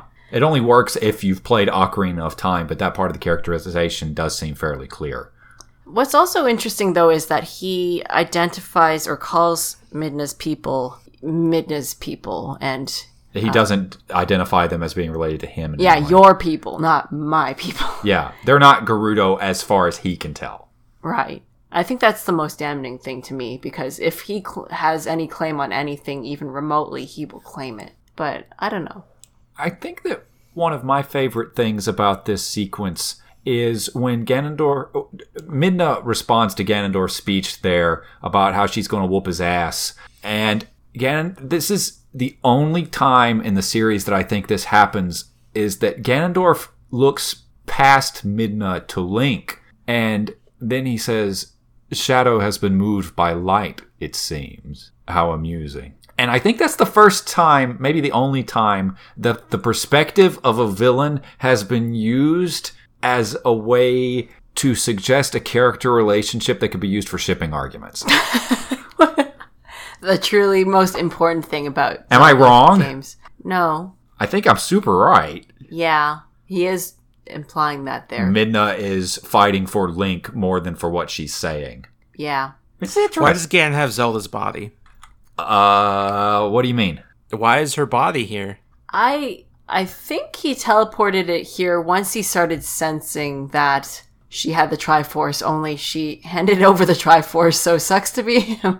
Oh, so it's like he's like, ah, I smell something. Where'd it go? Like that? yeah. Oh, because I just figured that it's like once she came under the power of the Twilight, he was like, "What the fuck is going on over here?" And then that's when he showed up. Maybe. It's hard to say. It's hard to say. Why do you think that he has her body? Oh, I think Zelda was always sitting in here and her goth robe projection was just a projection. Ooh. Maybe she projected away well, the Triforce was with the projection. Why would they need to have a guard for a projection? Hmm, that's true. I don't know. they didn't have a guard. But they did. That's why Link had to run away at the beginning of the game because the guard was coming. That's because Link smelled bad. Oh, he is a very stinky dog. And uh, okay, so then they. Ah, I just love that Ganon goes, "Yes, try to deny me, you and your little friend." Clearly Link is the little friend. and your little friend. Because he doesn't recognize this motherfucker. This guy isn't anyone important. Uh, but he got defeated. But I guess Link wasn't necessarily wearing. The He wasn't Wolverine. wearing he wasn't wearing the tunic. He probably wasn't carrying the master sword. Oh, yeah. He was just some guy who fought really fucking hard. The hero has not been established as a thing, Not for Ganondorf anyway. even though the hero Shade does recognize it as a thing. Yeah. Or at least it hasn't been established as a thing from Ganondorf's perspective, because he's really separated from the larger cultural uh, zeitgeist going on in Hyrule. He was away for a while. yeah, he, he hasn't been here. And I think that's the point when Ganondorf turns into a bunch of pixels and he flies into Zelda. yeah, Midna So- tries to stop. Oh, first, where did Ganondorf get his power? Because he talks about their hatred bled across the void and awakened me. But Midna says everyone was serene. I think probably he heard Zant's thoughts. Maybe it was just Sant. That's sort of unfortunate, but like the, the, the anguish and greed of one person was sufficient to. That does kind of that's that's kind of a running theme in this series. It only takes one person with enough evil desire to really ruin shit. Yeah. And then they woke the bad dude, the, bad god. The devil woke up. What's your take on it? I was thinking maybe like he the reason they were serene is because Ganondorf was sucking out all their hatred. Oh, You think that there'll be a much more lively people once Ganondorf is dead? Yeah. fascinating. That's a thought. I genuinely had never considered that. Huh. That's a cool idea. For a second, I thought you meant where did Ganondorf get his pixel powers? But that's fair too. Because a lot of what he does here feels a lot like Twilight magic. But it Yeah, can't no, be. it absolutely looks like Twilight Magic. yeah. Yeah, like when Midna teleports Link, he basically turns into a bunch of pixels and flies away, and Ganondorf does exactly the same yeah. thing here. He poo poos Twilight magic, but this. then uses the shit out of it. yeah. Um, and Midna tries to stop him by blocking Zelda physically with her imp body. Yeah, she she does the anime heroine thing where she throws her arms wide in front of Zelda to protect her from whatever Ganondorf is about to do. And Ganondorf's just like, uh, yeah, sure, and just kind of goes around her or through her and then into Zelda. And then there's this r- actually really tender moment where Midna realizes that the dark power is housed inside of Zelda. And she realizes that if she kills Zelda, she might be able to stop all of this. And she looks for a second as if she's going to rip Zelda's throat out. And she can't bring herself to do it. And she stops and she cups Zelda's face with her hands. And it's just this really quiet moment for a second before Zelda's eyes open and it's fucking Ganon. I think it's really sweet. Like Midna near the whole end part is just very focused on saving or reviving Zelda. Yeah. Almost all of her lines are towards that direction or include that. Yeah. It's sweet. Zelda got Norded. Oh my gosh. I did make a tweet to that effect. That is the best way for me to understand how that's going on. Did the um, thing where Xenahort uh, possesses people, did that come up before Twilight Princess or after? Be- before? When did he start No, doing after, after, after. Well, no, before, before. What was the first game where that happened? I I think it happened in Kingdom Hearts one. Did Riku run around with yellow eyes? I think that happened. But wasn't the Riku in Kingdom Hearts 1 not the real Riku in the first place? Maybe. No one really I'm a, knows. little, What- ru- I'm a little rusty on my KH lore. Monica left. I'm going to use this Kingdom Hearts moment to fill my water cup. She's getting she's getting some water. And uh, yeah, I guess Zelda got Norded, or did Aqua get Got dwarfed. Yeah, got dwarfed. Did Aqua get dwarfed? Yeah, Aqua appears to have been dwarfed. What if at the end of Kingdom Hearts 3 it turns out that Aqua isn't possessed by Xenohort, she's possessed by Ganon? That's not outside of the realm of possibility. And it's the start of Mushroom Kingdom Hearts Oh, that would be or Hyrule Kingdom Hearts. that would be really fun. I would like Mushroom Kingdom Hearts. What about Hyrule Kingdom Hearts? Yeah, but I want it to be Mushroom Kingdom Hearts because like when you're dealing with the Mushroom Kingdom, you can include all kinds of silly stuff, Yeah. including stuff from Zelda. And Mushroom Kingdom, that's just a phrase by itself. Nobody says Hyrule Kingdom. They say Mushroom Kingdom all the time. Okay. and then you have to fight Zelda, but you're not allowed to hit Zelda. So you just play the tennis with her.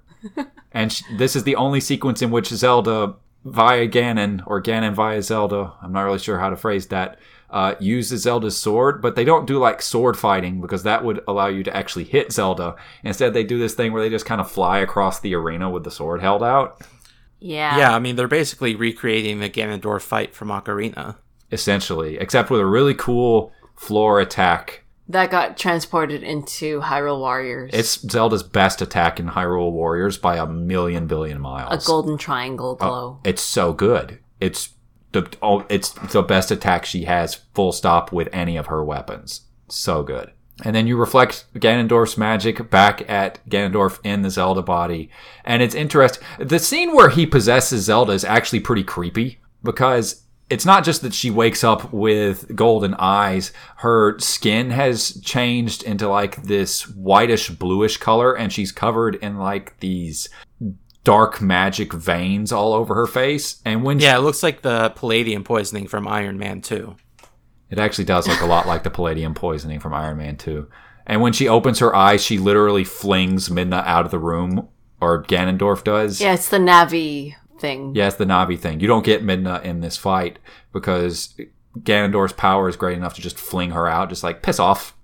And he does this really creepy teleporting thing with her where it's almost like the happy mask salesman. When the camera moves across Link, Ganondorf in Zelda's body will be in a different part of the fucking room depending on where the camera is looking. It's also an- unnerving because whenever you get hit, Gandorf laughs. And he's always talking in his own voice. Yeah. It's pretty good. It's good. It's not a mechanically interesting fight, I don't think, but it is good thematically. And it's the only time you fight Zelda, sort of, or that Zelda has done combat up to this point in the series, I think. Yes. You know, it's only two games until we get to Spirit Tracks. We're nearly there, Cam. We're almost fucking there, everybody. Uh, so yeah, you s- throw Ganon's magic back at him, and he's like, "Ah, "That really sucks." Ah, that's what happened. And then Minna does the same move that she did to Zant and grabs Zelda and forces Ganon out of her, and he's like, Does "Ah!" not impale her on the. does not grabs Zelda in the big meaty lava hands and like squeezes hard and the pixel Ganon shoots out between her fingers. And Zelda's safe on the throne, and there's this cute scene between Link and Midna where they're like, we got this. This is good. Does Minna return the power to Zelda here? No. It happens. When does it Yeah. happen?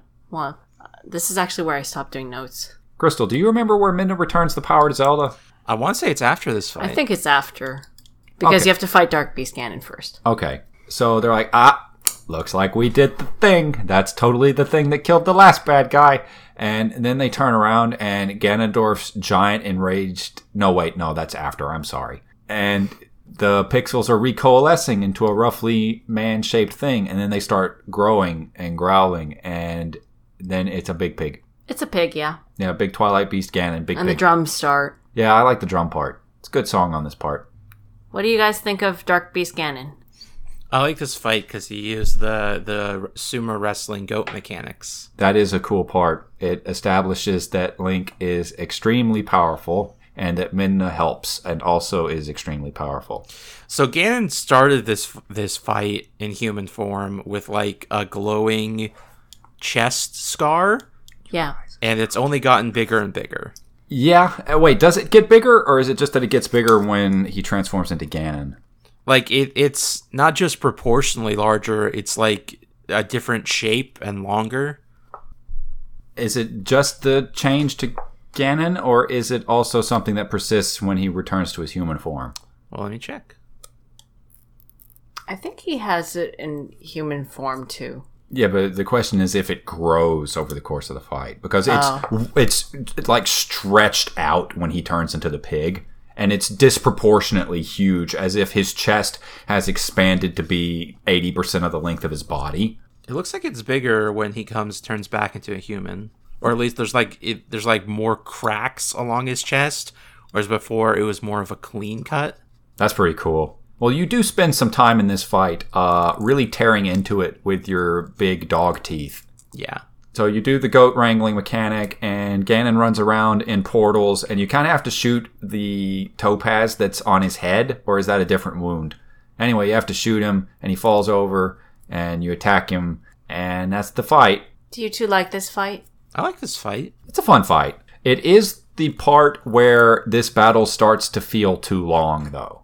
Yeah, this is like four boss fights in a row. and they're each of them is a really long boss fight and they get longer with every stage Like the fight with possessed Zelda, that's a decent length.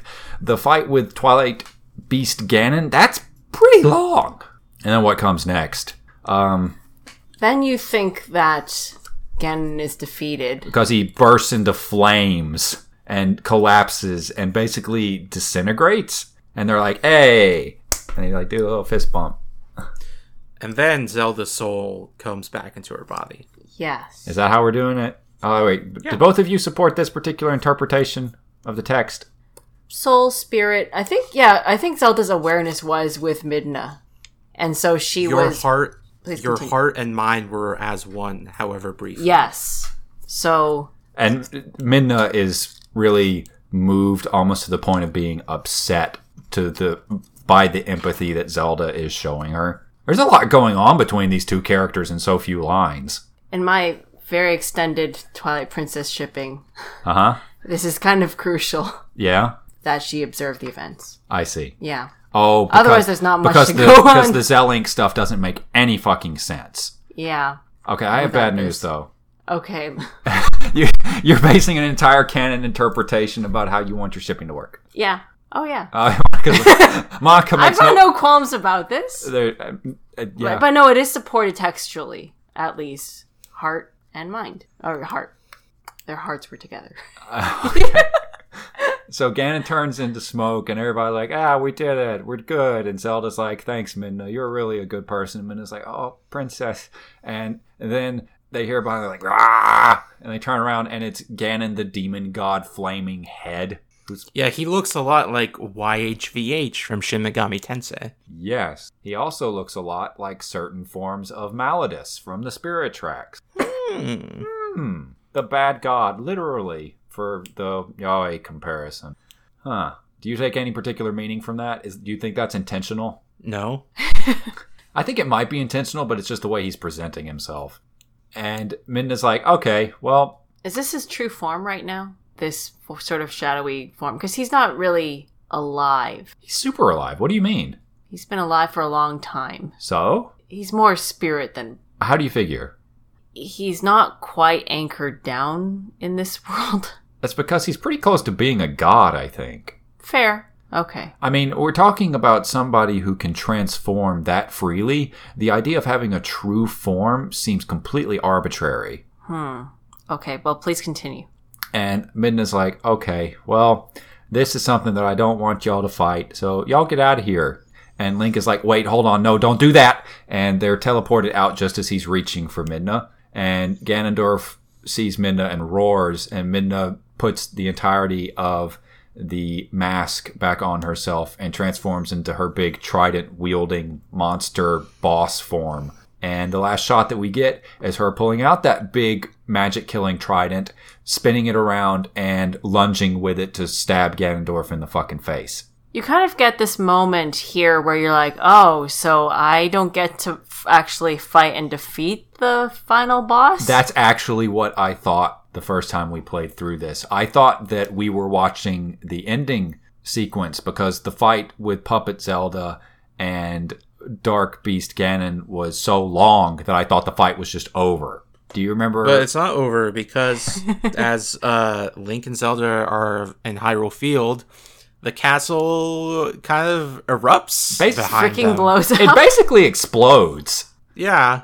And then they're like, uh, and they turn around and Ganondorf is there on his huge horse and he's holding up Midna's helmet and he literally crushes it in his fucking hands. That's such a great moment. that is like, okay, now it's real. Also, Midna's fucking dead. that is the implication. Very shocking. And that's where it shifts over into no, now it's the final battle, assholes. The person you actually cared about over the course of the game, she's done. Now you have Zelda. Oof. And then, Ganon's pretty absurdly powerful in this scene. Oh, yeah. yeah, he He just he easily defeated the fused shadow and then crushes it. And then warps his pony. like it, it's the most lovingly animated breakage of any material in the entire game because he does he crushes it in his hand and it breaks into like five pieces and pebbles slide pebbles slide out from between his fingers and these really high midi strings play as he's doing it And he's so gleeful about it. he loves it Uh, it's it's yeah, he's pretty absurdly powerful in this one because the the fused shadow has been established as a really huge source of power, it was game breaking earlier. and now it's gone. Yeah.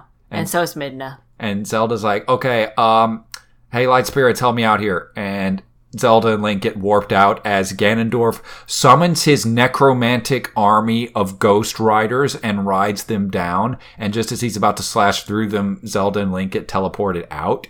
And yeah, Ganondorf's a necromancer in this one. I kind of forget that every once in a while. I really like how um, Zelda beseeches Link. How do you mean?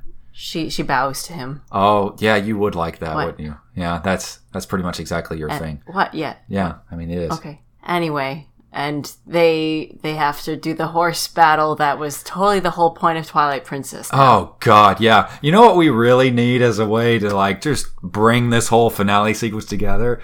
Another goddamn horse combat sequence where you're Now, not to be fair, Cameron, the horse combat controls are extremely good and responsive. Completely. and it's not just that they're good and responsive, they give you personally, the player, total control over the firing of the light arrows. so as long as you're skillful enough, there won't be any problems with getting those attacks to hit. All of these are lies. Yeah, just in case our listeners aren't actually familiar with the final battle of Twilight Princess, the third phase, um, I guess they just call it like Rider Ganon or some bullshit, has you fighting Ganondorf and his tons of ghost riders That respawn. that respawn infinitely. Um, you can hit them with your sword, but you can't really hit Ganondorf. He'll just knock the fuck out of you. What you have to do with Ganondorf is ride more or less behind him in a path that follows him close enough that when Zelda fires the light arrows, that they will hit him, which means that he cannot be traveling uh, perpendicular to you by more than a few degrees, or her light arrows will miss every time. So you have to be right on his ass. it's the worst. His light arrows are pretty powerful. They are. They're when they hit. they're definitely uh, Wind Waker light arrows as opposed to uh, Ocarina of Time light arrows. I think because she hits him like six or seven times, and it just knocks him off his fucking horse, and he collapses, and all the Ghost Riders disappear, and then he stands up and he's like, "Hey, you know what? Fuck this. Time for phase four. Time for phase four. and he, when he says an impressive looking blade but nothing more, is he referring to the Master Sword? I'm not sure. I think we should check that. I I mean, he wouldn't be referring to his own I think sword, he's referring right? to his own sword. Hold on. Why would he talk about his own sword that way? Well, this is the sword that um, he took from the sages that did a pretty serious wound on him. We're pulling up the scene right now. Boop, boop. It's got a huge. Oh no, that's. hmm, I thought that was. A, Okay. So, in the way that he frames this, he's looking at his own sword as he says an impressive looking blade, but nothing more. To say that Okay. when they tried to kill him, it was actually with a very ordinary sword. Or at least to him, it's an ordinary sword because it did leave a big glowing wound in his chest. And and he says, "Would you hear my desire to take this accursed blade and blot out the life, for, the light forever?" And then it recreates the final battle from Ocarina of Time, where you're surrounded by what is basically just Twilight magic again to keep out Zelda, so that Ganondorf and Link can have a big fight. I, I really like how Gandorf, you know, thinks, "Well, you're going to try to kill me with this sword." Well, you'll see about that, and then he just like keeps it for the sole purpose of wrecking shit with it. So then he can point out that it was their own swords that did it. I think that he very probably would have killed all of the sages with that sword if he had had the opportunity. Yeah, he likes the irony. Why is the Twilight magic so weak? What do you mean? Like it the it doesn't do anything to Ganondorf basically, but then the light arrows seem to sting him quite a bit. It does manage to force him out of Zelda's body. It's not like Yeah. it's not like he's immune to it, but it's true that he was badly weakened when that happened. I think it might just be because the light based magic is so focused, it's all geared towards getting rid of him. I think it's more that the light-based magic also comes from the gods Oh.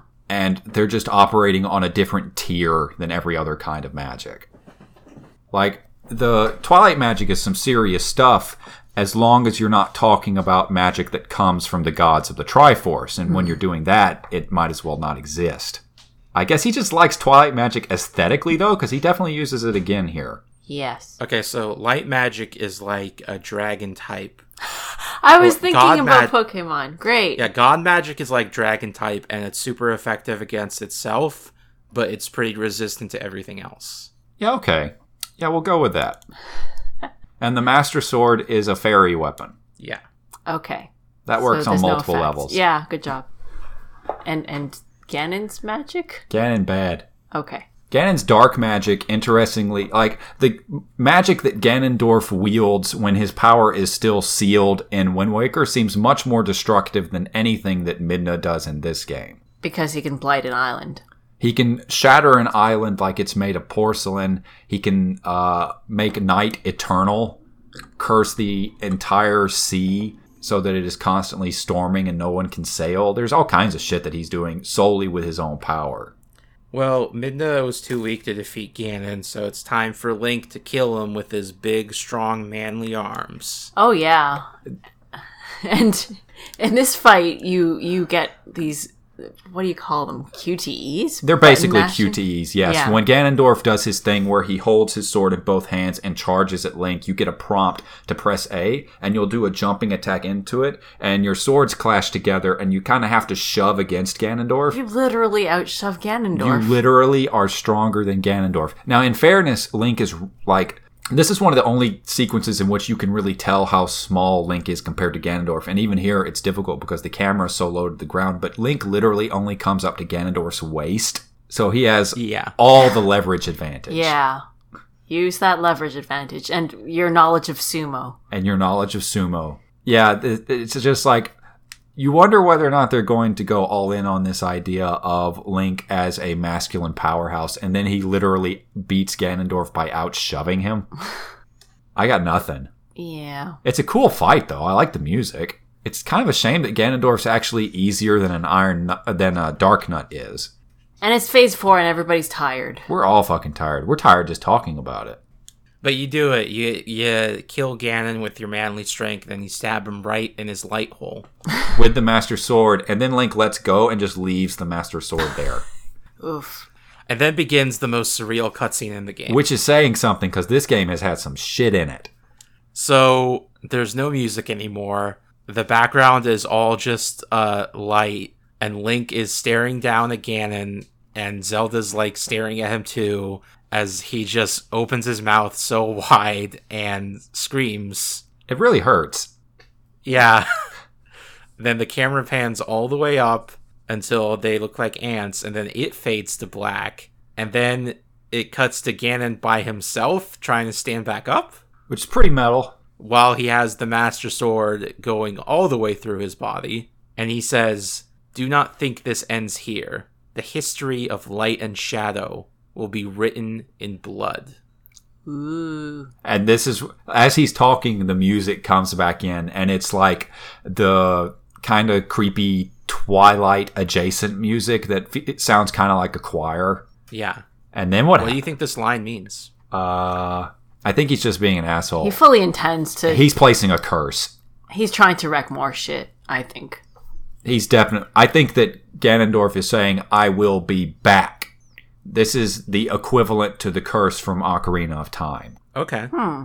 more or less. Because Ganon does not seem to be aware of any kind of cycle. No, absolutely not. This is him saying that you can't keep me out. I will return, and I will never really die.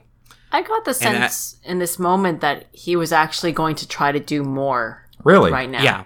You Yeah, it agree, seems like he Crystal? was going to use the Triforce to do something, but then it fades from his hands. Yes. What's going on there? I. If you if you kill someone good enough, you can take their Triforce. Like I've. We can come up with a pretty decent explanation for everything else that goes on in this sequence, I think. There's nothing here that's so strange that we can't go, ah, well, it was probably this. But this bit, where the Triforce of Power seemingly abandons Ganondorf, is mystifying. Yeah. Where did it go? Well, he's not the most powerful anymore. Is it just that he lost control of it because he's so close to death? Or maybe he expended it. That's weird. No. Where did it go is a great question. I like the what you brought up, Crystal, that he was outshoved and therefore not most powerful. Yeah. Link has two Triforces. He just doesn't know. sure, why not? Well, I mean, what other explanation is there? I don't have anything. Yeah. I genuinely don't fucking know. So it depowers and he's shocked, right? Please continue. It, it once it depowers, it looks like he's fading out. He's gonna he's ready for death. And then it cuts to uh, a shot of Zant in some sort of teal glowy background. Yeah. And he just like it looks like he's watching Ganon. He just blinks, and then he s- he snaps his own neck, but like not not with his hands. He just like takes it to the side, and there's a neck snap sound. Tilts it real far. Yeah, he tilts it hard. And then That and that kills Ganon. he dies on his feet. That's weird. Yeah, that, and he gets the badass die on feet moment. Yeah, that's the, the most manly way to die. But what's this going on with Zant? Zant seems to have been linked to Ganondorf's life force somehow, and having Ganondorf's power invested in him. Housed in him? He never genuinely died, and that he, I think, maybe it's the case that it was a scenario sort of like with Midna and Zelda, where Ganondorf carries around that part of Zant, but in not acting on his side of the bargain and supporting Zant when he was supposed to, Zant abandoned him too. And that Okay, basically, so Zant Zant killed himself, which killed Ganon. sure, um, Okay, I think maybe maybe Ganondorf would actually revive on and on if Zant was still alive, and he doesn't know that Zant has died. And this is thematically the indication: no, Zant is fucking dead. I don't know because this definitely feels like an act on Zant's part, like a particular action that he's taking. It's not just like, oh, Zant's dead. Whoops. It's like Zant going, "Y- no, you know what? Fuck this. Blah.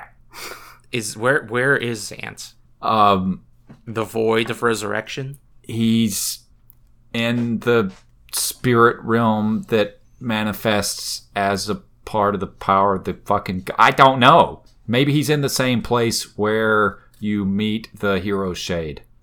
Yeah, and like once once the Triforce fades, Zant can see that Ganon is not a god; he is but a man. and a bad man. Yes. And so he severs their relationship and kills them both.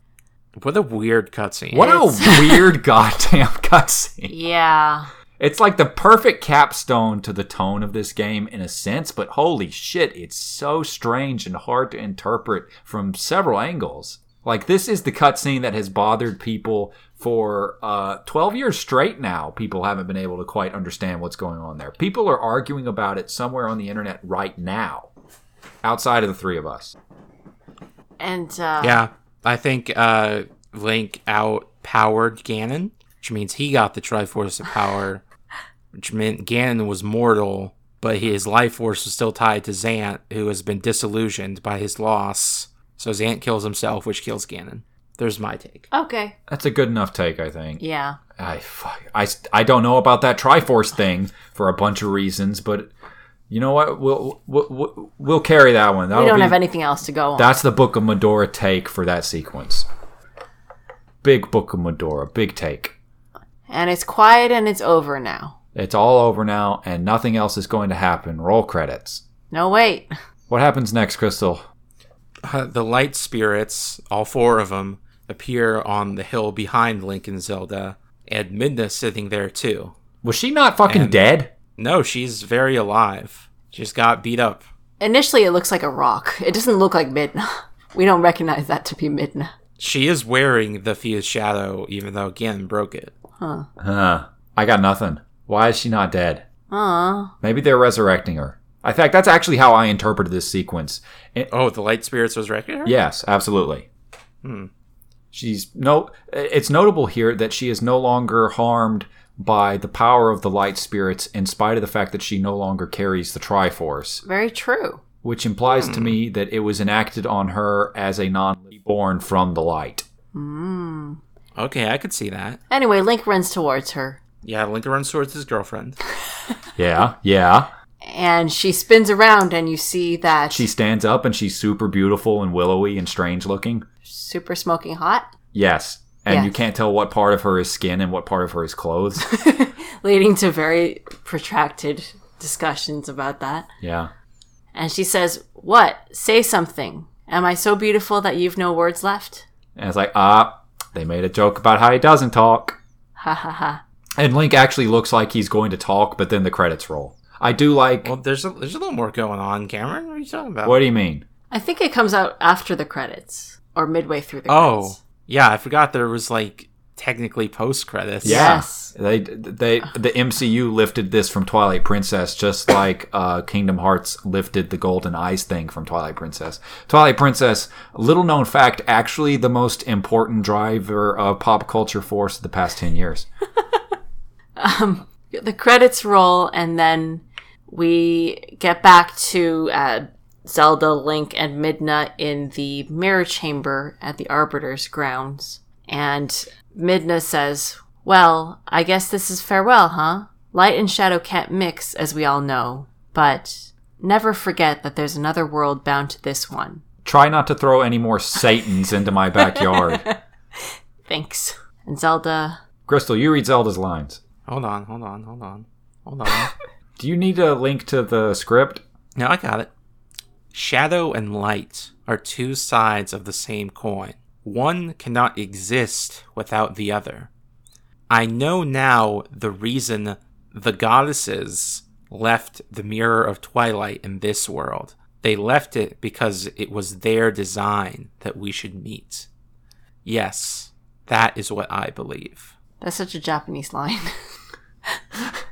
and also, you know, it, it, not really taking responsibility with the whole Ganondorf thing. No, she totally doesn't here, Oops. actually. Yeah, she never apologizes on behalf of the sages or her people or her world or anything, which is why that fan comic was so good. Yeah. And Midna says, Zelda, your words are kind and your heart is true. If all in Hyrule are like you, then maybe you'll do all right. Thank you. And then Midna turns to Link. And she steps up the stairs and she says, Well, the princess spoke truly.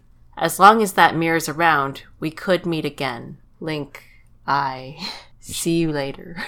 And she takes one of her tears and just kind of pushes on it. And it touches the Mirror of Twilight, which genuinely is covered in like this spider web of cracks. And then it activates and she goes into the portal and away she goes. And then the mirror shatters. And it like big shatters. Big shatters because she's the true ruler of the Twilight. and every the mirror is fucking gone. You're not putting that thing back together. Yep. The big tragedy. The big tragedy. So why did Minda do this? Madna had, Midna had? So they couldn't dump toxic waste in her land again. Agree. That's basically it. it was a good decision. It's a the only decision that someone who is charged with protecting her people could have made. It's kind of like uh, what T'Chaka does. In keeping Wakanda isolated, the big choice. Yeah. And leaving Killmonger. Sorry, spoilers. No, I don't think it's very much like what T'Chaka does, Crystal, I, Why not? because Midna isn't actually causing irreparable harm to anyone. Except for her feelings. Yeah, she just has a broken heart because she has to leave her boyfriend behind. It's okay, but all you, ag- you could still have your Z Link shipping because it's just like with Mifa and Breath of the Wild. They can't be together. So, I think w- everybody agrees Midna is, is sweet on Link. uh, yeah. There's no dispute about that. What do you think, Crystal? No, yeah, they're definitely uh, dating. Yeah. They're definitely some kind of item, even if it's not like, I, we can't keep going down this road. Her eyes are getting wider. But then Zelda's Zelda's gonna be Link's rebound. oh Yeah, okay. Yeah, I buy into this. And uh, during the credits, all the kids come back to Ordon Village. no! But that is sweet. Yes, it is nice. And like even Colin gets this cool little scene where he walks into town with his shield on his back and shit. And Ilya, the third first anyway, she's a potential love interest and she like says goodbye to Link as he leaves Ordon Village again because this Link is one of those who just keeps traveling and adventuring after the credits roll. Yeah. People, well, no, she stands by his place, and people think that people initially thought they were, he was riding towards Ordon Village, but he's riding out. He's definitely riding out and He's she got just, to go do heroing. she just watches him go. Shouldn't have yelled at him about that horse. Nope. oh, glad you remember me. Bye, girl. And the the final The- scene is the in the throne room and the goddess statue thing has been repaired, meaning the country is back into good shape and the end. Whew. What do you think of Twilight Princess, Crystal? It's the worst 3D game in the series. Ooh. Okay, yeah, but what more specifically? you know, it's uh, like I kind, I kind of actually like the art style now that they made the textures good. Hell yeah. It's a lot It's prettier. Yeah, it, it's very, it's very mid two thousands, and I am very nostalgic for that era. Uh, the dungeons are pretty good. The between dungeon stuff is too much. It's too complicated, and there's too much of it. What about the horse combat? No, that sucks. like the side characters and towns. Like I like Hyrule Castle Town, but there's not actually that much in it as much as the environment kind of implies there could be. Uh, it's certainly no Majora's Mask or even I would say Wind Waker. How much um how, what do you think of the game's lore? It's uh all right in within itself. A lot of it is very hard to reconcile with the rest of the series. I find it a mess. The lore is a mess in this game. And that's not just like the are the Twili, the Gerudo, and you know, like what is going on with the gods and the whole Triforces not being called Triforces. That part's not important. yeah. It's the other stuff, like the Uku, And the Uku and the Uka. city in the sky whatever. and um, w- w- the play the if it wasn't for crystal's absolutely no wait what if it wasn't for her ability to guide us through this i don't know that i could have put things together in the same way the Triforce disappearing from Ganondorf. uh-huh Yeah. and if it wasn't for the way that we ended up agreeing on how four swords adventures fits into the timeline i don't think twilight princess would make any sense Yeah, Four Swords Adventure is the most important Zelda game. the most important zelda game for understanding the trial timeline Yeah, no, FSA was very it's a difficult game to place. It always was. And they very clearly just threw it at the end of the least the timeline with the least stuff in it. Yeah. But then we do the reading of it, and it's like, oh, now everything's making more sense if we assume that this is a backstory of the Twilight a little bit.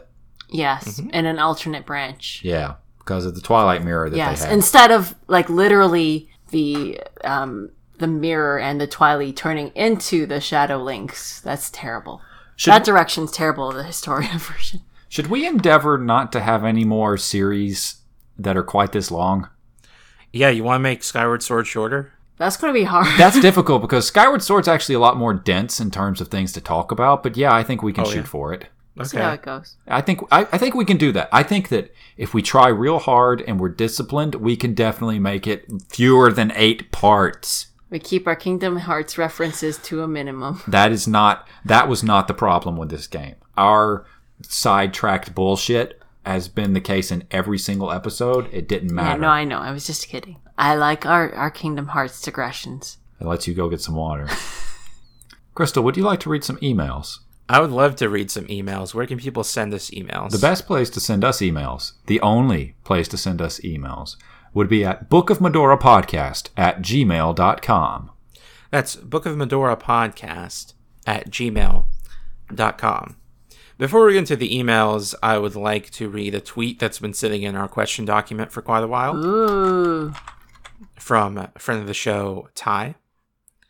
Is the spinner top actually cool, or have my memories been corrupted by that sweet zombie dragon boss fight? Also, is there any relationship between the zombie dragon in Twilight Princess and the one in Super Mario RPG? The spinner top's cool. I like the spinner top. It's much more limited than memory might tell us, but it's cool. it is neat. It makes that cool gear turning sound whenever you use it, and you and the fact that you have that sweet zombie dragon boss fight does make it cool all on its own. I don't think the zombie dragon in this game is related to Zombone. Yeah, I think Zombone is its own thing. There are other zombie dragons, I feel. And there's also more zombie dragons in Paper Mario. It's just a motif that uh, Nintendo likes more than From Software does, and that's saying something. There's also zombie dragons in Yu Gi Oh! Uh huh. Are they cards? Yeah. What's that Digimon that's like a zombie dragon? Oh, the oh god. It's one of those Greymons. I feel like there's Yeah, it's ones like in it's- Final Fantasy two that you just throw Phoenix Downs on and so Oh yeah, on. yeah, yeah, definitely. yeah, it's like a skeleton Greymon from when Skull Greymon. Skull Greymon. Yeah, that happened when Ty pushed uh, Greymon too far, and it became uh, dark and twisted. Uh, in my day, when you pushed Greymon too far, it would just fucking die. Because you played the Tamagotchi. Tamagotchi. Yeah. Yeah, Skull Greymon is like a deconstruction of Raichu. Go on. In that, uh, you know, Raichus are only wielded by trainers who don't love their Pokemon. Thank you for the nice question, Ty. The, dr- uh, the Dragon Zombie in Yu Gi Oh! is just called Dragon Zombie.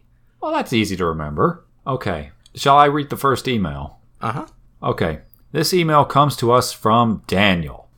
Do Din, Faror, and Nehru actually exist, or are they just the results of people anthropomorphizing the pieces of the Triforce? Or, alternatively, did they exist as mortals who used the Triforce for some great deeds and got mythologized because of it? It seems to me that there's not a lot of evidence pointing towards them actually existing, but a whole lot of unreliable narrators attributing stuff to them. You don't have to read all of this out. Oh, but yes, I do, Daniel. Uh, but according to the Zelda Gamepedia page on the Golden Goddesses, they list these things. Din cultivated the land, Nehru gave the spirit of law to the world, and Lene- and Laneru, I'm assuming Faror, produced all life forms who would uphold the law. What exactly all that means is ambiguous, and the Deku Tree might not be a reliable narrator. Of course, all of the yeah, that- yeah. Uh, They gave Hylia the Triforce for safekeeping. This comes from Skyward Sword's introduction, which might be an omniscient narrator or might be an in universe story. I can't remember if that's actually said by Hylia in the story. They ordered three light spirits to seal away the interlopers. This comes from Twilight Princess's Lineru, who is the only in game character I know of who supposedly had direct contact with the old gods. This order may or may not have been indirect. They commanded the sages to guard the Mirror of Twilight. The sage saying this may just be repeating what others said to them, however. I have no clue how old those guys are. They appointed Link as the hero chosen by the goddesses, which seems like bullshit, but Lineru also said that.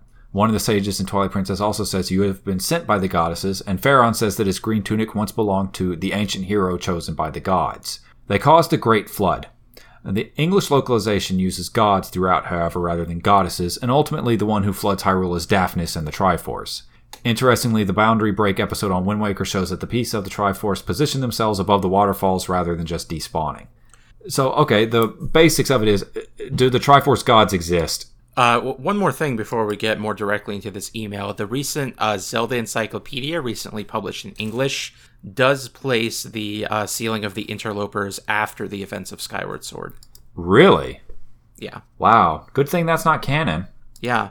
or we'd have to, like, do some real rethinking about it. We should really read that encyclopedia though, but I feel like I'd get upset. No, Not upset, no. but like, I, I, I've seen things from aghast. inside of it, and Yeah, but y- yeah, it does. It's not consistent with itself because the goddesses are pretty firmly gone by Skyward Sword. Uh, they are referred to as the old gods by a different old god. Yeah, But do they Um, do they exist? yeah. This idea of Triforce atheism has really been going around lately. Just the idea that people are worshiping the Triforce and anthropomorphizing it that does make a certain amount of sense. yeah. I mean, Yeah, I think that's a valid way to look at it. That isn't even necessarily inconsistent with theism. No, it's not. and what is creating the law anyway? The gravity, Laws of gravity. electromagnetism, Living beings do have to comply with the law of gravity, I suppose. quarks, leptons. Uh, did you pull up your list of subatomic particles? I actually was looking at them the other day because I just watched the movie Annihilation. Uh, wasn't that a good fucking movie? It was such a good movie. Uh, what a disturbing ass good movie that gave me troubles for days afterward. Is this the one with the bear thing? Uh huh. Okay. yeah, but that's not the scariest monster in the movie. What's the scariest monster? Man. No, that's di- that's explicitly untrue. Man ain't shit in this movie, unless you mean man as that thing that was running around in the shape of a man. That was pretty scary. So, are the goddesses real or what's up? They don't have to be. They don't have to be. They're kind of irrelevant. It doesn't really matter. I mean, we do know that Raru calls upon the ancient cre- creators of Hyrule, and that it is assumedly their power that seals Ganon away at the end of Ocarina of Time. but I think that's actually the only concrete thing that's ever attributed to them. And it's true that a lot of the directions provided by the gods could have just been indirect, let's just say. We know that the Great Flood is actually caused by the rain gods and Daphnis with the Wind Waker. Um, and also that. Hold on, I lost my train of thought. Oh, it's just that people said, yeah, people were, were always saying like we were directed by the gods or goddesses, but maybe they're just talking about, you know, appointed by the highest source of This is the thing that you keep returning to, where it's like, yeah, we were totally appointed by the gods because the crown represents the gods. yeah. People attribute a lot of things to God and our land. I think that the world of Hyrule is one in which you could definitely view the universe through the lens of animism and it would make a lot of sense where everything has its own soul and its own understanding and you don't really need creator gods in a setting like this to make it make sense The Triforce is described as being their essence or a portion of it. Yeah, people like to say that the Triforce is just the tiniest fraction of the power of the gods, but it also completely rewrites realities and creates spin off universes on a whim. So it doesn't seem like there's any effective limit to what it can do most of the time. This clip that Daniel links of the Boundary Brick episode and Off camera secrets, Wind Waker. amazing.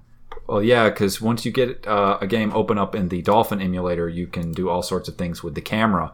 And what is being shown in the early part of this video is that when the uh, Triforce flies away at the end of the game, After the king wishes for a future. instead of winking out, they settle at the top of the waterfalls. I don't know that. I, I don't think that actually means anything, but it's cool looking. Well, the the animator was like, let's just put them over here. It makes sense. It's simpler, and the camera will never show them. and they're directing the floods.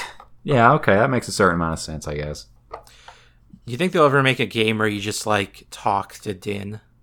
No, absolutely no way. You have spoken to the Triforce before. You have. Would you consider that the equivalent? Maybe? What if a link just asks, "Hey, are you Din?" Well, I mean, you have spoken to a den. The, dude, what's the relationship between the oracles and the goddesses? They're just named after them. Okay. Yeah. Okay, so the final answer is that this podcast is somewhere between um, Triforce agnostic and Triforce atheist. Is the Triforce real? Yeah, the Triforce is super real. Why do you say that? We what what what what do you mean? We interact with it. We rewrite the universe with it in multiple games. It fucks up things constantly. We used it to flood Hyrule at the end of Wind Waker. What are you, what are you asking me? Those are all very good points. Yeah, that that part of it can't really be denied. I, I always liked in the Elder Scrolls series Uh huh. that that the Dwemer race is uh, atheist, even though you can plainly interact with gods. So, do they just not exi- uh, acknowledge the existence of the gods, or they're saying that the gods are irrelevant or not actually godlike? Are they like militantly atheist? Not in the sense that they try to convince people that atheism is right, but that they're working to make it so that an atheist perspective is the correct one by killing all the gods. All of the above. oh, Cool. Their goal is to escape the universe because they don't like it. There's too many gods here. you know what? All right. That's fair. Yeah. I mean, the Elder Scrolls universe does kind of suck. Cam is firmly in the murder all the gods camp. Well, not even that necessarily, but any universe where you can get stabbed by somebody and your soul can be trapped in a rock to fu- to fuel their magic spells is fucked up. Well, it especially sucks when your whole like culture and philosophy is based around the scientific method, but then the universe doesn't actually have a consistent ontology. Is that the case in the Elder Scrolls that science just doesn't work? I mean, yeah, it's not reliable because the universe doesn't have a consistent ontology. Oh, that sucks. Should we read another question? sure. Uh, a lot of a lot of God questions this week. Yeah. Caleb asks So I've been wrestling with the idea for a little while regarding worship of the Hylians. What is noticeable is either a generation focuses on Hylia or a generation focuses on the three goddesses Din, Neru, and Ferori. My question to you is could Hylians actually be monotheistic? Oh lord. The Christian doctrine of the Trinity states that there is one God.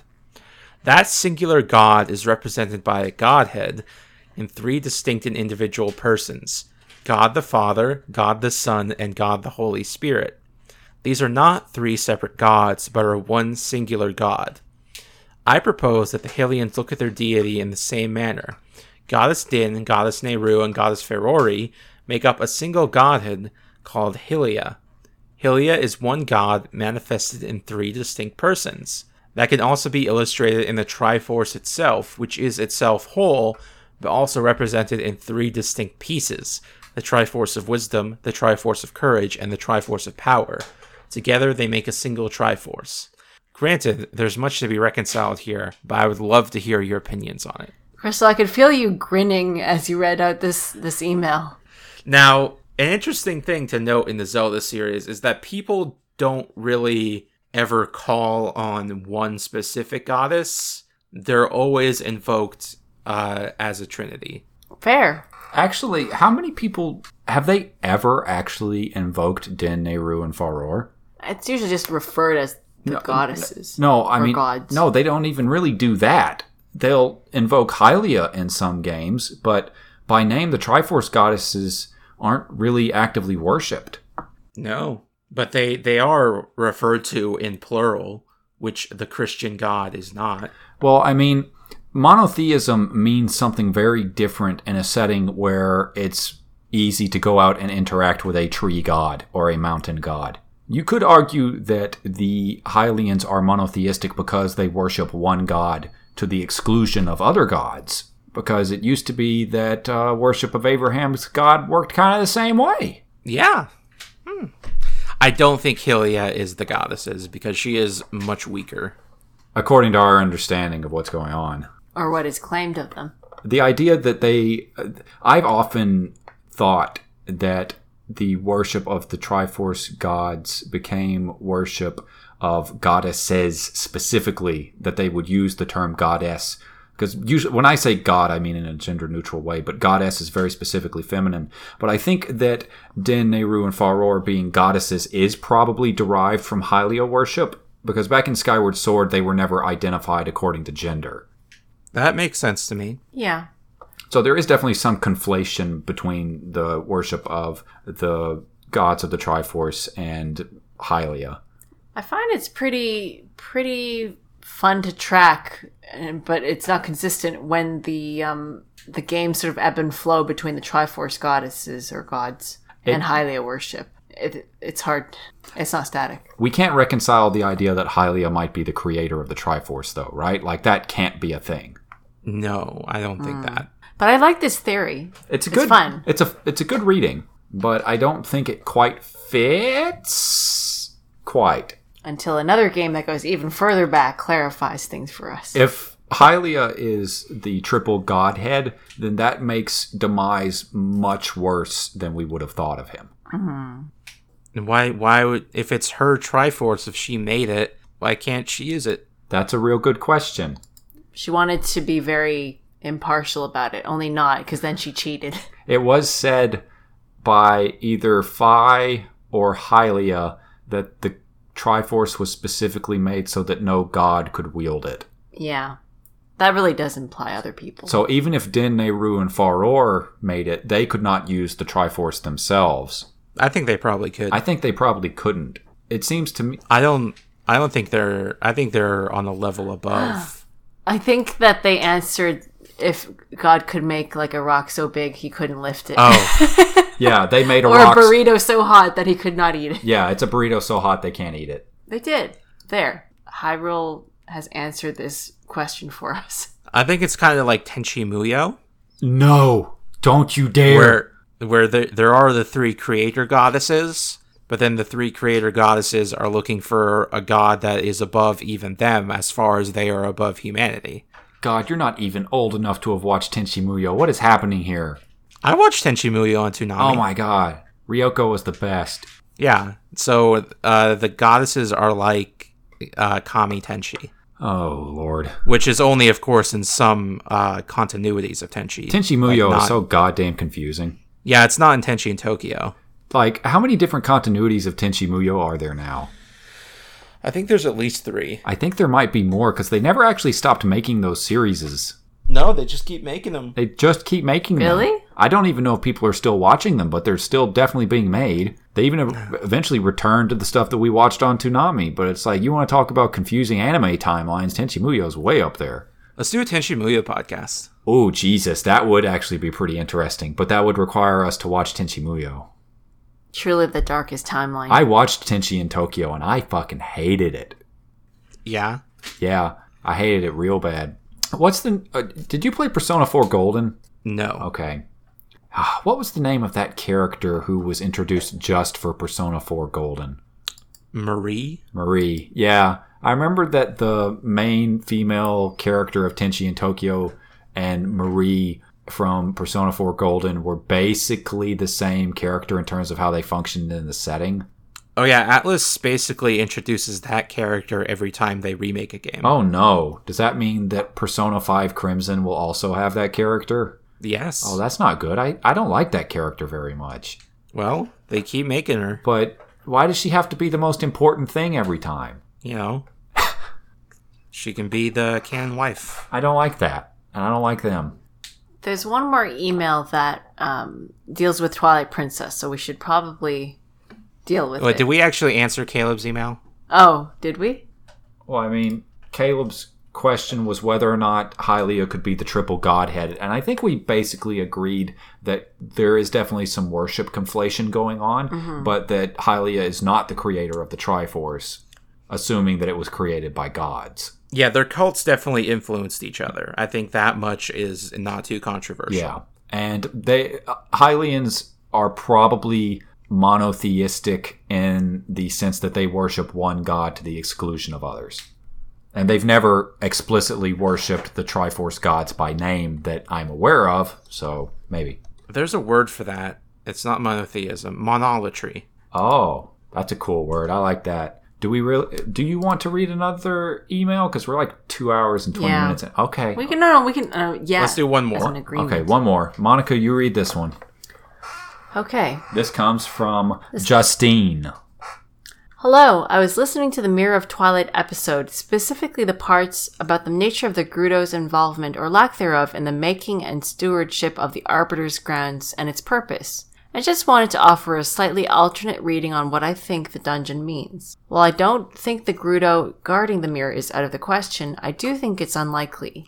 This is mainly because of the juxtaposition of the place as a religious site with a mirror chamber's true purpose. When Aru introduces the place to Link, he mentions that not only was it built to house the worst criminals, but that those sentenced to die had their souls sent directly to the underworld by a cursed mirror. This implies that Ganondorf was not the first or only person to face judgment in that chamber. The Arbiter's grounds, as the name implies, with not just a prison, but a prison built on an abandoned graveyard for the sake of convenience.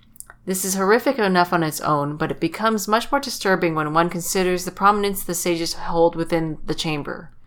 At some point, the sages took uh, what the goddesses intended as a bridge between the two realms and used it as a tool of execution. Good point. Whether or not they actually use the mirror on these prisoners or merely use it as a symbol of fear prior to Gandorf, who can say?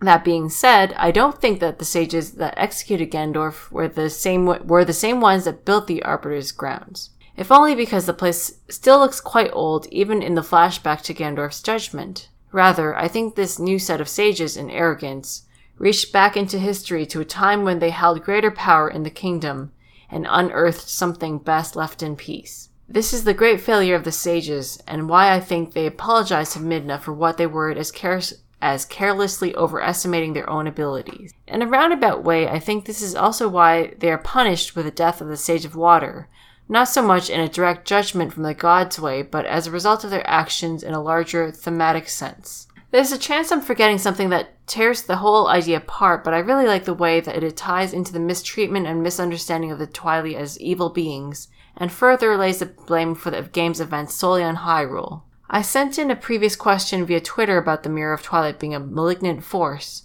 and while I think the answer of the two realms being oil and water to each other is a good one, thinking along these lines also suggested to me the idea that the mirror's corruption has less to do with the dark nature of the Twilight Realm and more to do with the dark nature of Hyrule, in which case maybe Midna's decision was very wise indeed.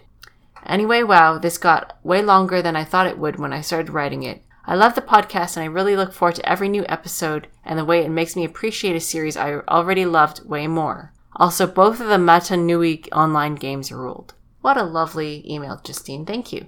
Thank you, Jesse. Were both of the Matanui online games good? I, uh, yeah, they were pretty good. The second one was a bit glitchy. What's your take on this, Crystal? Yeah, I like the idea that's all of the sages' fault and the sages suck and they're the worst and they're not even the original sages. they just wanted to be cool guys like Kylo Ren. I think the idea that the Mirror of Twilight was used as a method of execution can be pretty easily discarded, regardless of what Aru says, because when they brought Ganondorf up there, the first thing they tried to do was stab him with a sword. Yeah, it's and kind of uh, you don't get criminals who are worse than Ganon. it's kind of weird that um, they brought him there though. Like, why did they bring them him into that room? Embarrassing.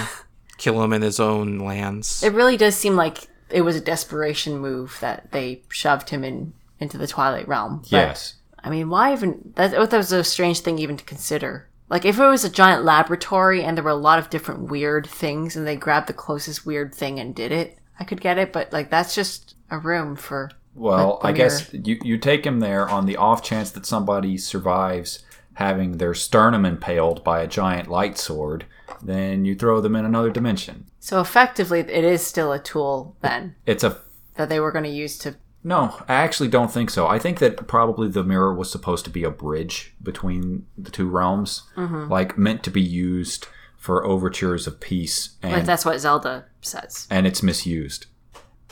Okay. That's all. I Well, got. we do agree that the Mirror of Twilight is not a big malignant force. Um, it does turn people evil. Do we think that that's probably the infection of Ganondorf's power? Because it super turns people evil. Yeah. yeah, they made it radioactive by putting the nuclear. I also feel like it doesn't seem to have an effect on the Twily, and it doesn't have an effect on Link, whose heart is very much in balance most of the time. Well, he's also carrying the Master Sword at this point. True. But, like, the fused shadows don't affect him either. I, I got no answer for that one. I, I think it really hurts people who are not completely in balance. And that is sort of. a So curse. this Link is in balance from the beginning without going through any fucking trials. Yeah. It's not about trials. Those are to establish your worthiness, but putting your your yourself in balance. Twilight Princess doesn't goddamned earn a lot of the things that it tries to do. Because don't you think Young Link could have touched the Triforce and kept it in Oh. Ocarina of Time? All right, and that ends two solid months of Twilight Princess. so God made the farmer. Ugh. Okay. Um, I think that's it. Again, if anyone wants to send in emails to the podcast, you can send them into bookofmedorapodcast at gmail.com. Once more, that is bookofmedorapodcast at gmail.com. You can also send questions uh, in a smaller form to myself or Crystal on Twitter. You can find me on Twitter at CamWriter. You can find me on Twitter at Arcane Crystal. You can find me uh, on the Let's Plays podcast on audioentropy.com, where we scientifically and objectively rank every video game according to quality. Uh, you can find me on MCU Complete Me, a podcast where we talk about the Mar- Mo- Marvel Cinematic Universe films. Uh, and the person who did our podcast art is Tor Kirby. Go to torkirby.com and give him some money. Money for art. It's a good thing. What episode are y'all up to now with the thing? uh, Thor will be out by the time this episode. No, it will be out after this episode. Okay. Yay! What did you think of Thor? It was pretty good. Pretty. Uh, did you like it better than Luke? You'll see. Okay. That's yeah. a good. We shouldn't we pry don't for get spoilers. we don't get no spoilers on this podcast. Insiders don't get shit. Um, because it's been a while since this has co- since this has come up to any of our new listeners. We always take a week off between games, so there won't be a new episode of the Book of Medora next week. I didn't even know that was a thing. Is that a thing? That's how it's been done. Yeah, Um, it's, Oh. it's been a thing since the beginning. I'm so surprised. Yeah, no, this this is intended as a bi-weekly podcast, but then we did like multiple parts uh weeks apart. Only we, it was never intended to be like eight parts. it's intended to be like three parts. Two- but yeah. Two months of Twilight Princess is egregious. Four months of it would be catastrophic. Yeah. Oh God, it would be the Twilight Princess podcast. We're done. We're finished though. We're free of it. We don't have to ever talk about Twilight Princess again unless you send us a nice email. About Yeah, it. we'll read those nice emails still. I mean, we might even get a couple regardless. Cameron, I hate this bad game. It's funny because we spent so long on this game that none of us really like. I like Twilight. I mean, I like I it. mean, not, not that we all decide is not as good as the other 3D Zelda. Twilight Princess, Goaty 2006. Ah, I don't know about Hold that. on, I gotta think of- Oblivion came out that year. Now I got to think about it. What came out that year? Oblivion. Goaty 2006. Uh, Gears of War. was that 2006? It was 2006 Yeah. because it was the second holiday for the 360. Yeah. Okami. Yeah, I know. I, I, I Final Fantasy 12. shit. Oh, there we go. Shit. Hitman Blood Money. Good night, Hitman. Uh, Splinter Cell Double Agent. Guitar Hero 2. This is a weird way to fill time while you look up a Zelda joke. Uh, Dark Messiah of Might and Magic. So the answer is FF12, right? Yeah. For us, for you and me. Well, Prey. Prey 2006. Would you like say that you like FF12 better than Twilight Princess? In many ways. Not always. It does have good characters. It has very good characters, actually. Its visual designs leave something to be desired sometimes. It does also have a zombie dragon. Yes. The deep- Story? Probably. Oh, absolutely! In terms of story, the the Final Fantasy twelve kicks the holy fucking shit out of Twilight Princess as a story. God, have I really done seven Zelda jokes for Twilight You Princess? sure have. uh, Tom Clancy's Rainbow Six Vegas. Black. Cars. You know, Black was the actually a first pretty open good world game. racing game. Yeah. I enjoyed it. It had, Um, it had good. Uh, it had good foley effects. Man, I can't believe that that fucking graveyard was completely optional. How many people have I argued with about what happened to Link in the past, where they didn't even know that goddamn graveyard was there? Very many. So, no, I mean, you get the compass inside the castle, and I think most people decide not to wander back out. Uh, That's my thought. that makes so, sense. a lot of people could have missed it. I got it my first time through, but not my second somehow. Some people I- also might think that you actually access the back by this going through the castle. Uh, So, another way they might miss it. That would make sense. How many? God, is there even any more official Twilight Princess art left for us to use? Are you just going to use? Yes, there there's one that I've been saving for the final episode. Is it like the the cover art? yes. Okay, the cover art's really good. What what music would you guys? What music would y'all like to end this with? Because I was thinking of starting it with Malomart. Okay. You can end it with Malamart. Because I mean, like Malomart, it's good for a fun beginning. But how do you how do you end that? Because Twilight Princess is long, and it feels Um you know, the the ending theme. Credits. Okay, yeah, I'll just use the last couple minutes of the credits. You know, um, MCU Complete Me uses music that I wouldn't have anticipated you using in a podcast. Oh, like yeah? throwing out the ACDC on there. Well yeah, that's what they use in the film. Granted, Those mo- Iron Man movies barely have their own music. it's true. And it's also the case that there aren't really copyright protection algorithms that are constantly scanning podcasts. Oh yeah, someday we're all going to be uh fucked. Well, they'll just remove all of our content Yeah. years after everyone stopped listening. I mean whatever, like it's not on YouTube, it's hosted privately, so what are you going to do? I don't know. Not much of anything, I guess. So Um Maybe I'll just throw like the entire credits theme on here. It's a pretty good credits theme if I remember. Okay, I found a joke. Wow, this one took some real digging. This comes from the Zelda Reddit thread. I need dirty Zelda jokes ASAP. Oh dear. Okay. Why ASAP? Did it you was an make this emergency. thread, Crystal? No. uh, this is a five year old thread. This comes from user uh, who has been deleted, so I don't know their name. I'd better put on my Goron tunic because you're too damn hot. Yay! But could you just slather on or drink a potion to make you invulnerable to the hot? Can hold on. Are you What? are you saying that the fireproof potion makes you less horny? Yeah. Hold on, let me let me try a different delivery. I better put on my Goron tunic, cause you're too damn hot. Oh gosh. Okay, that's no How longer about funny. the, how about the earrings? What- No, we're done. The podcast is over. Goodbye, everybody. Bye, everybody. Bye.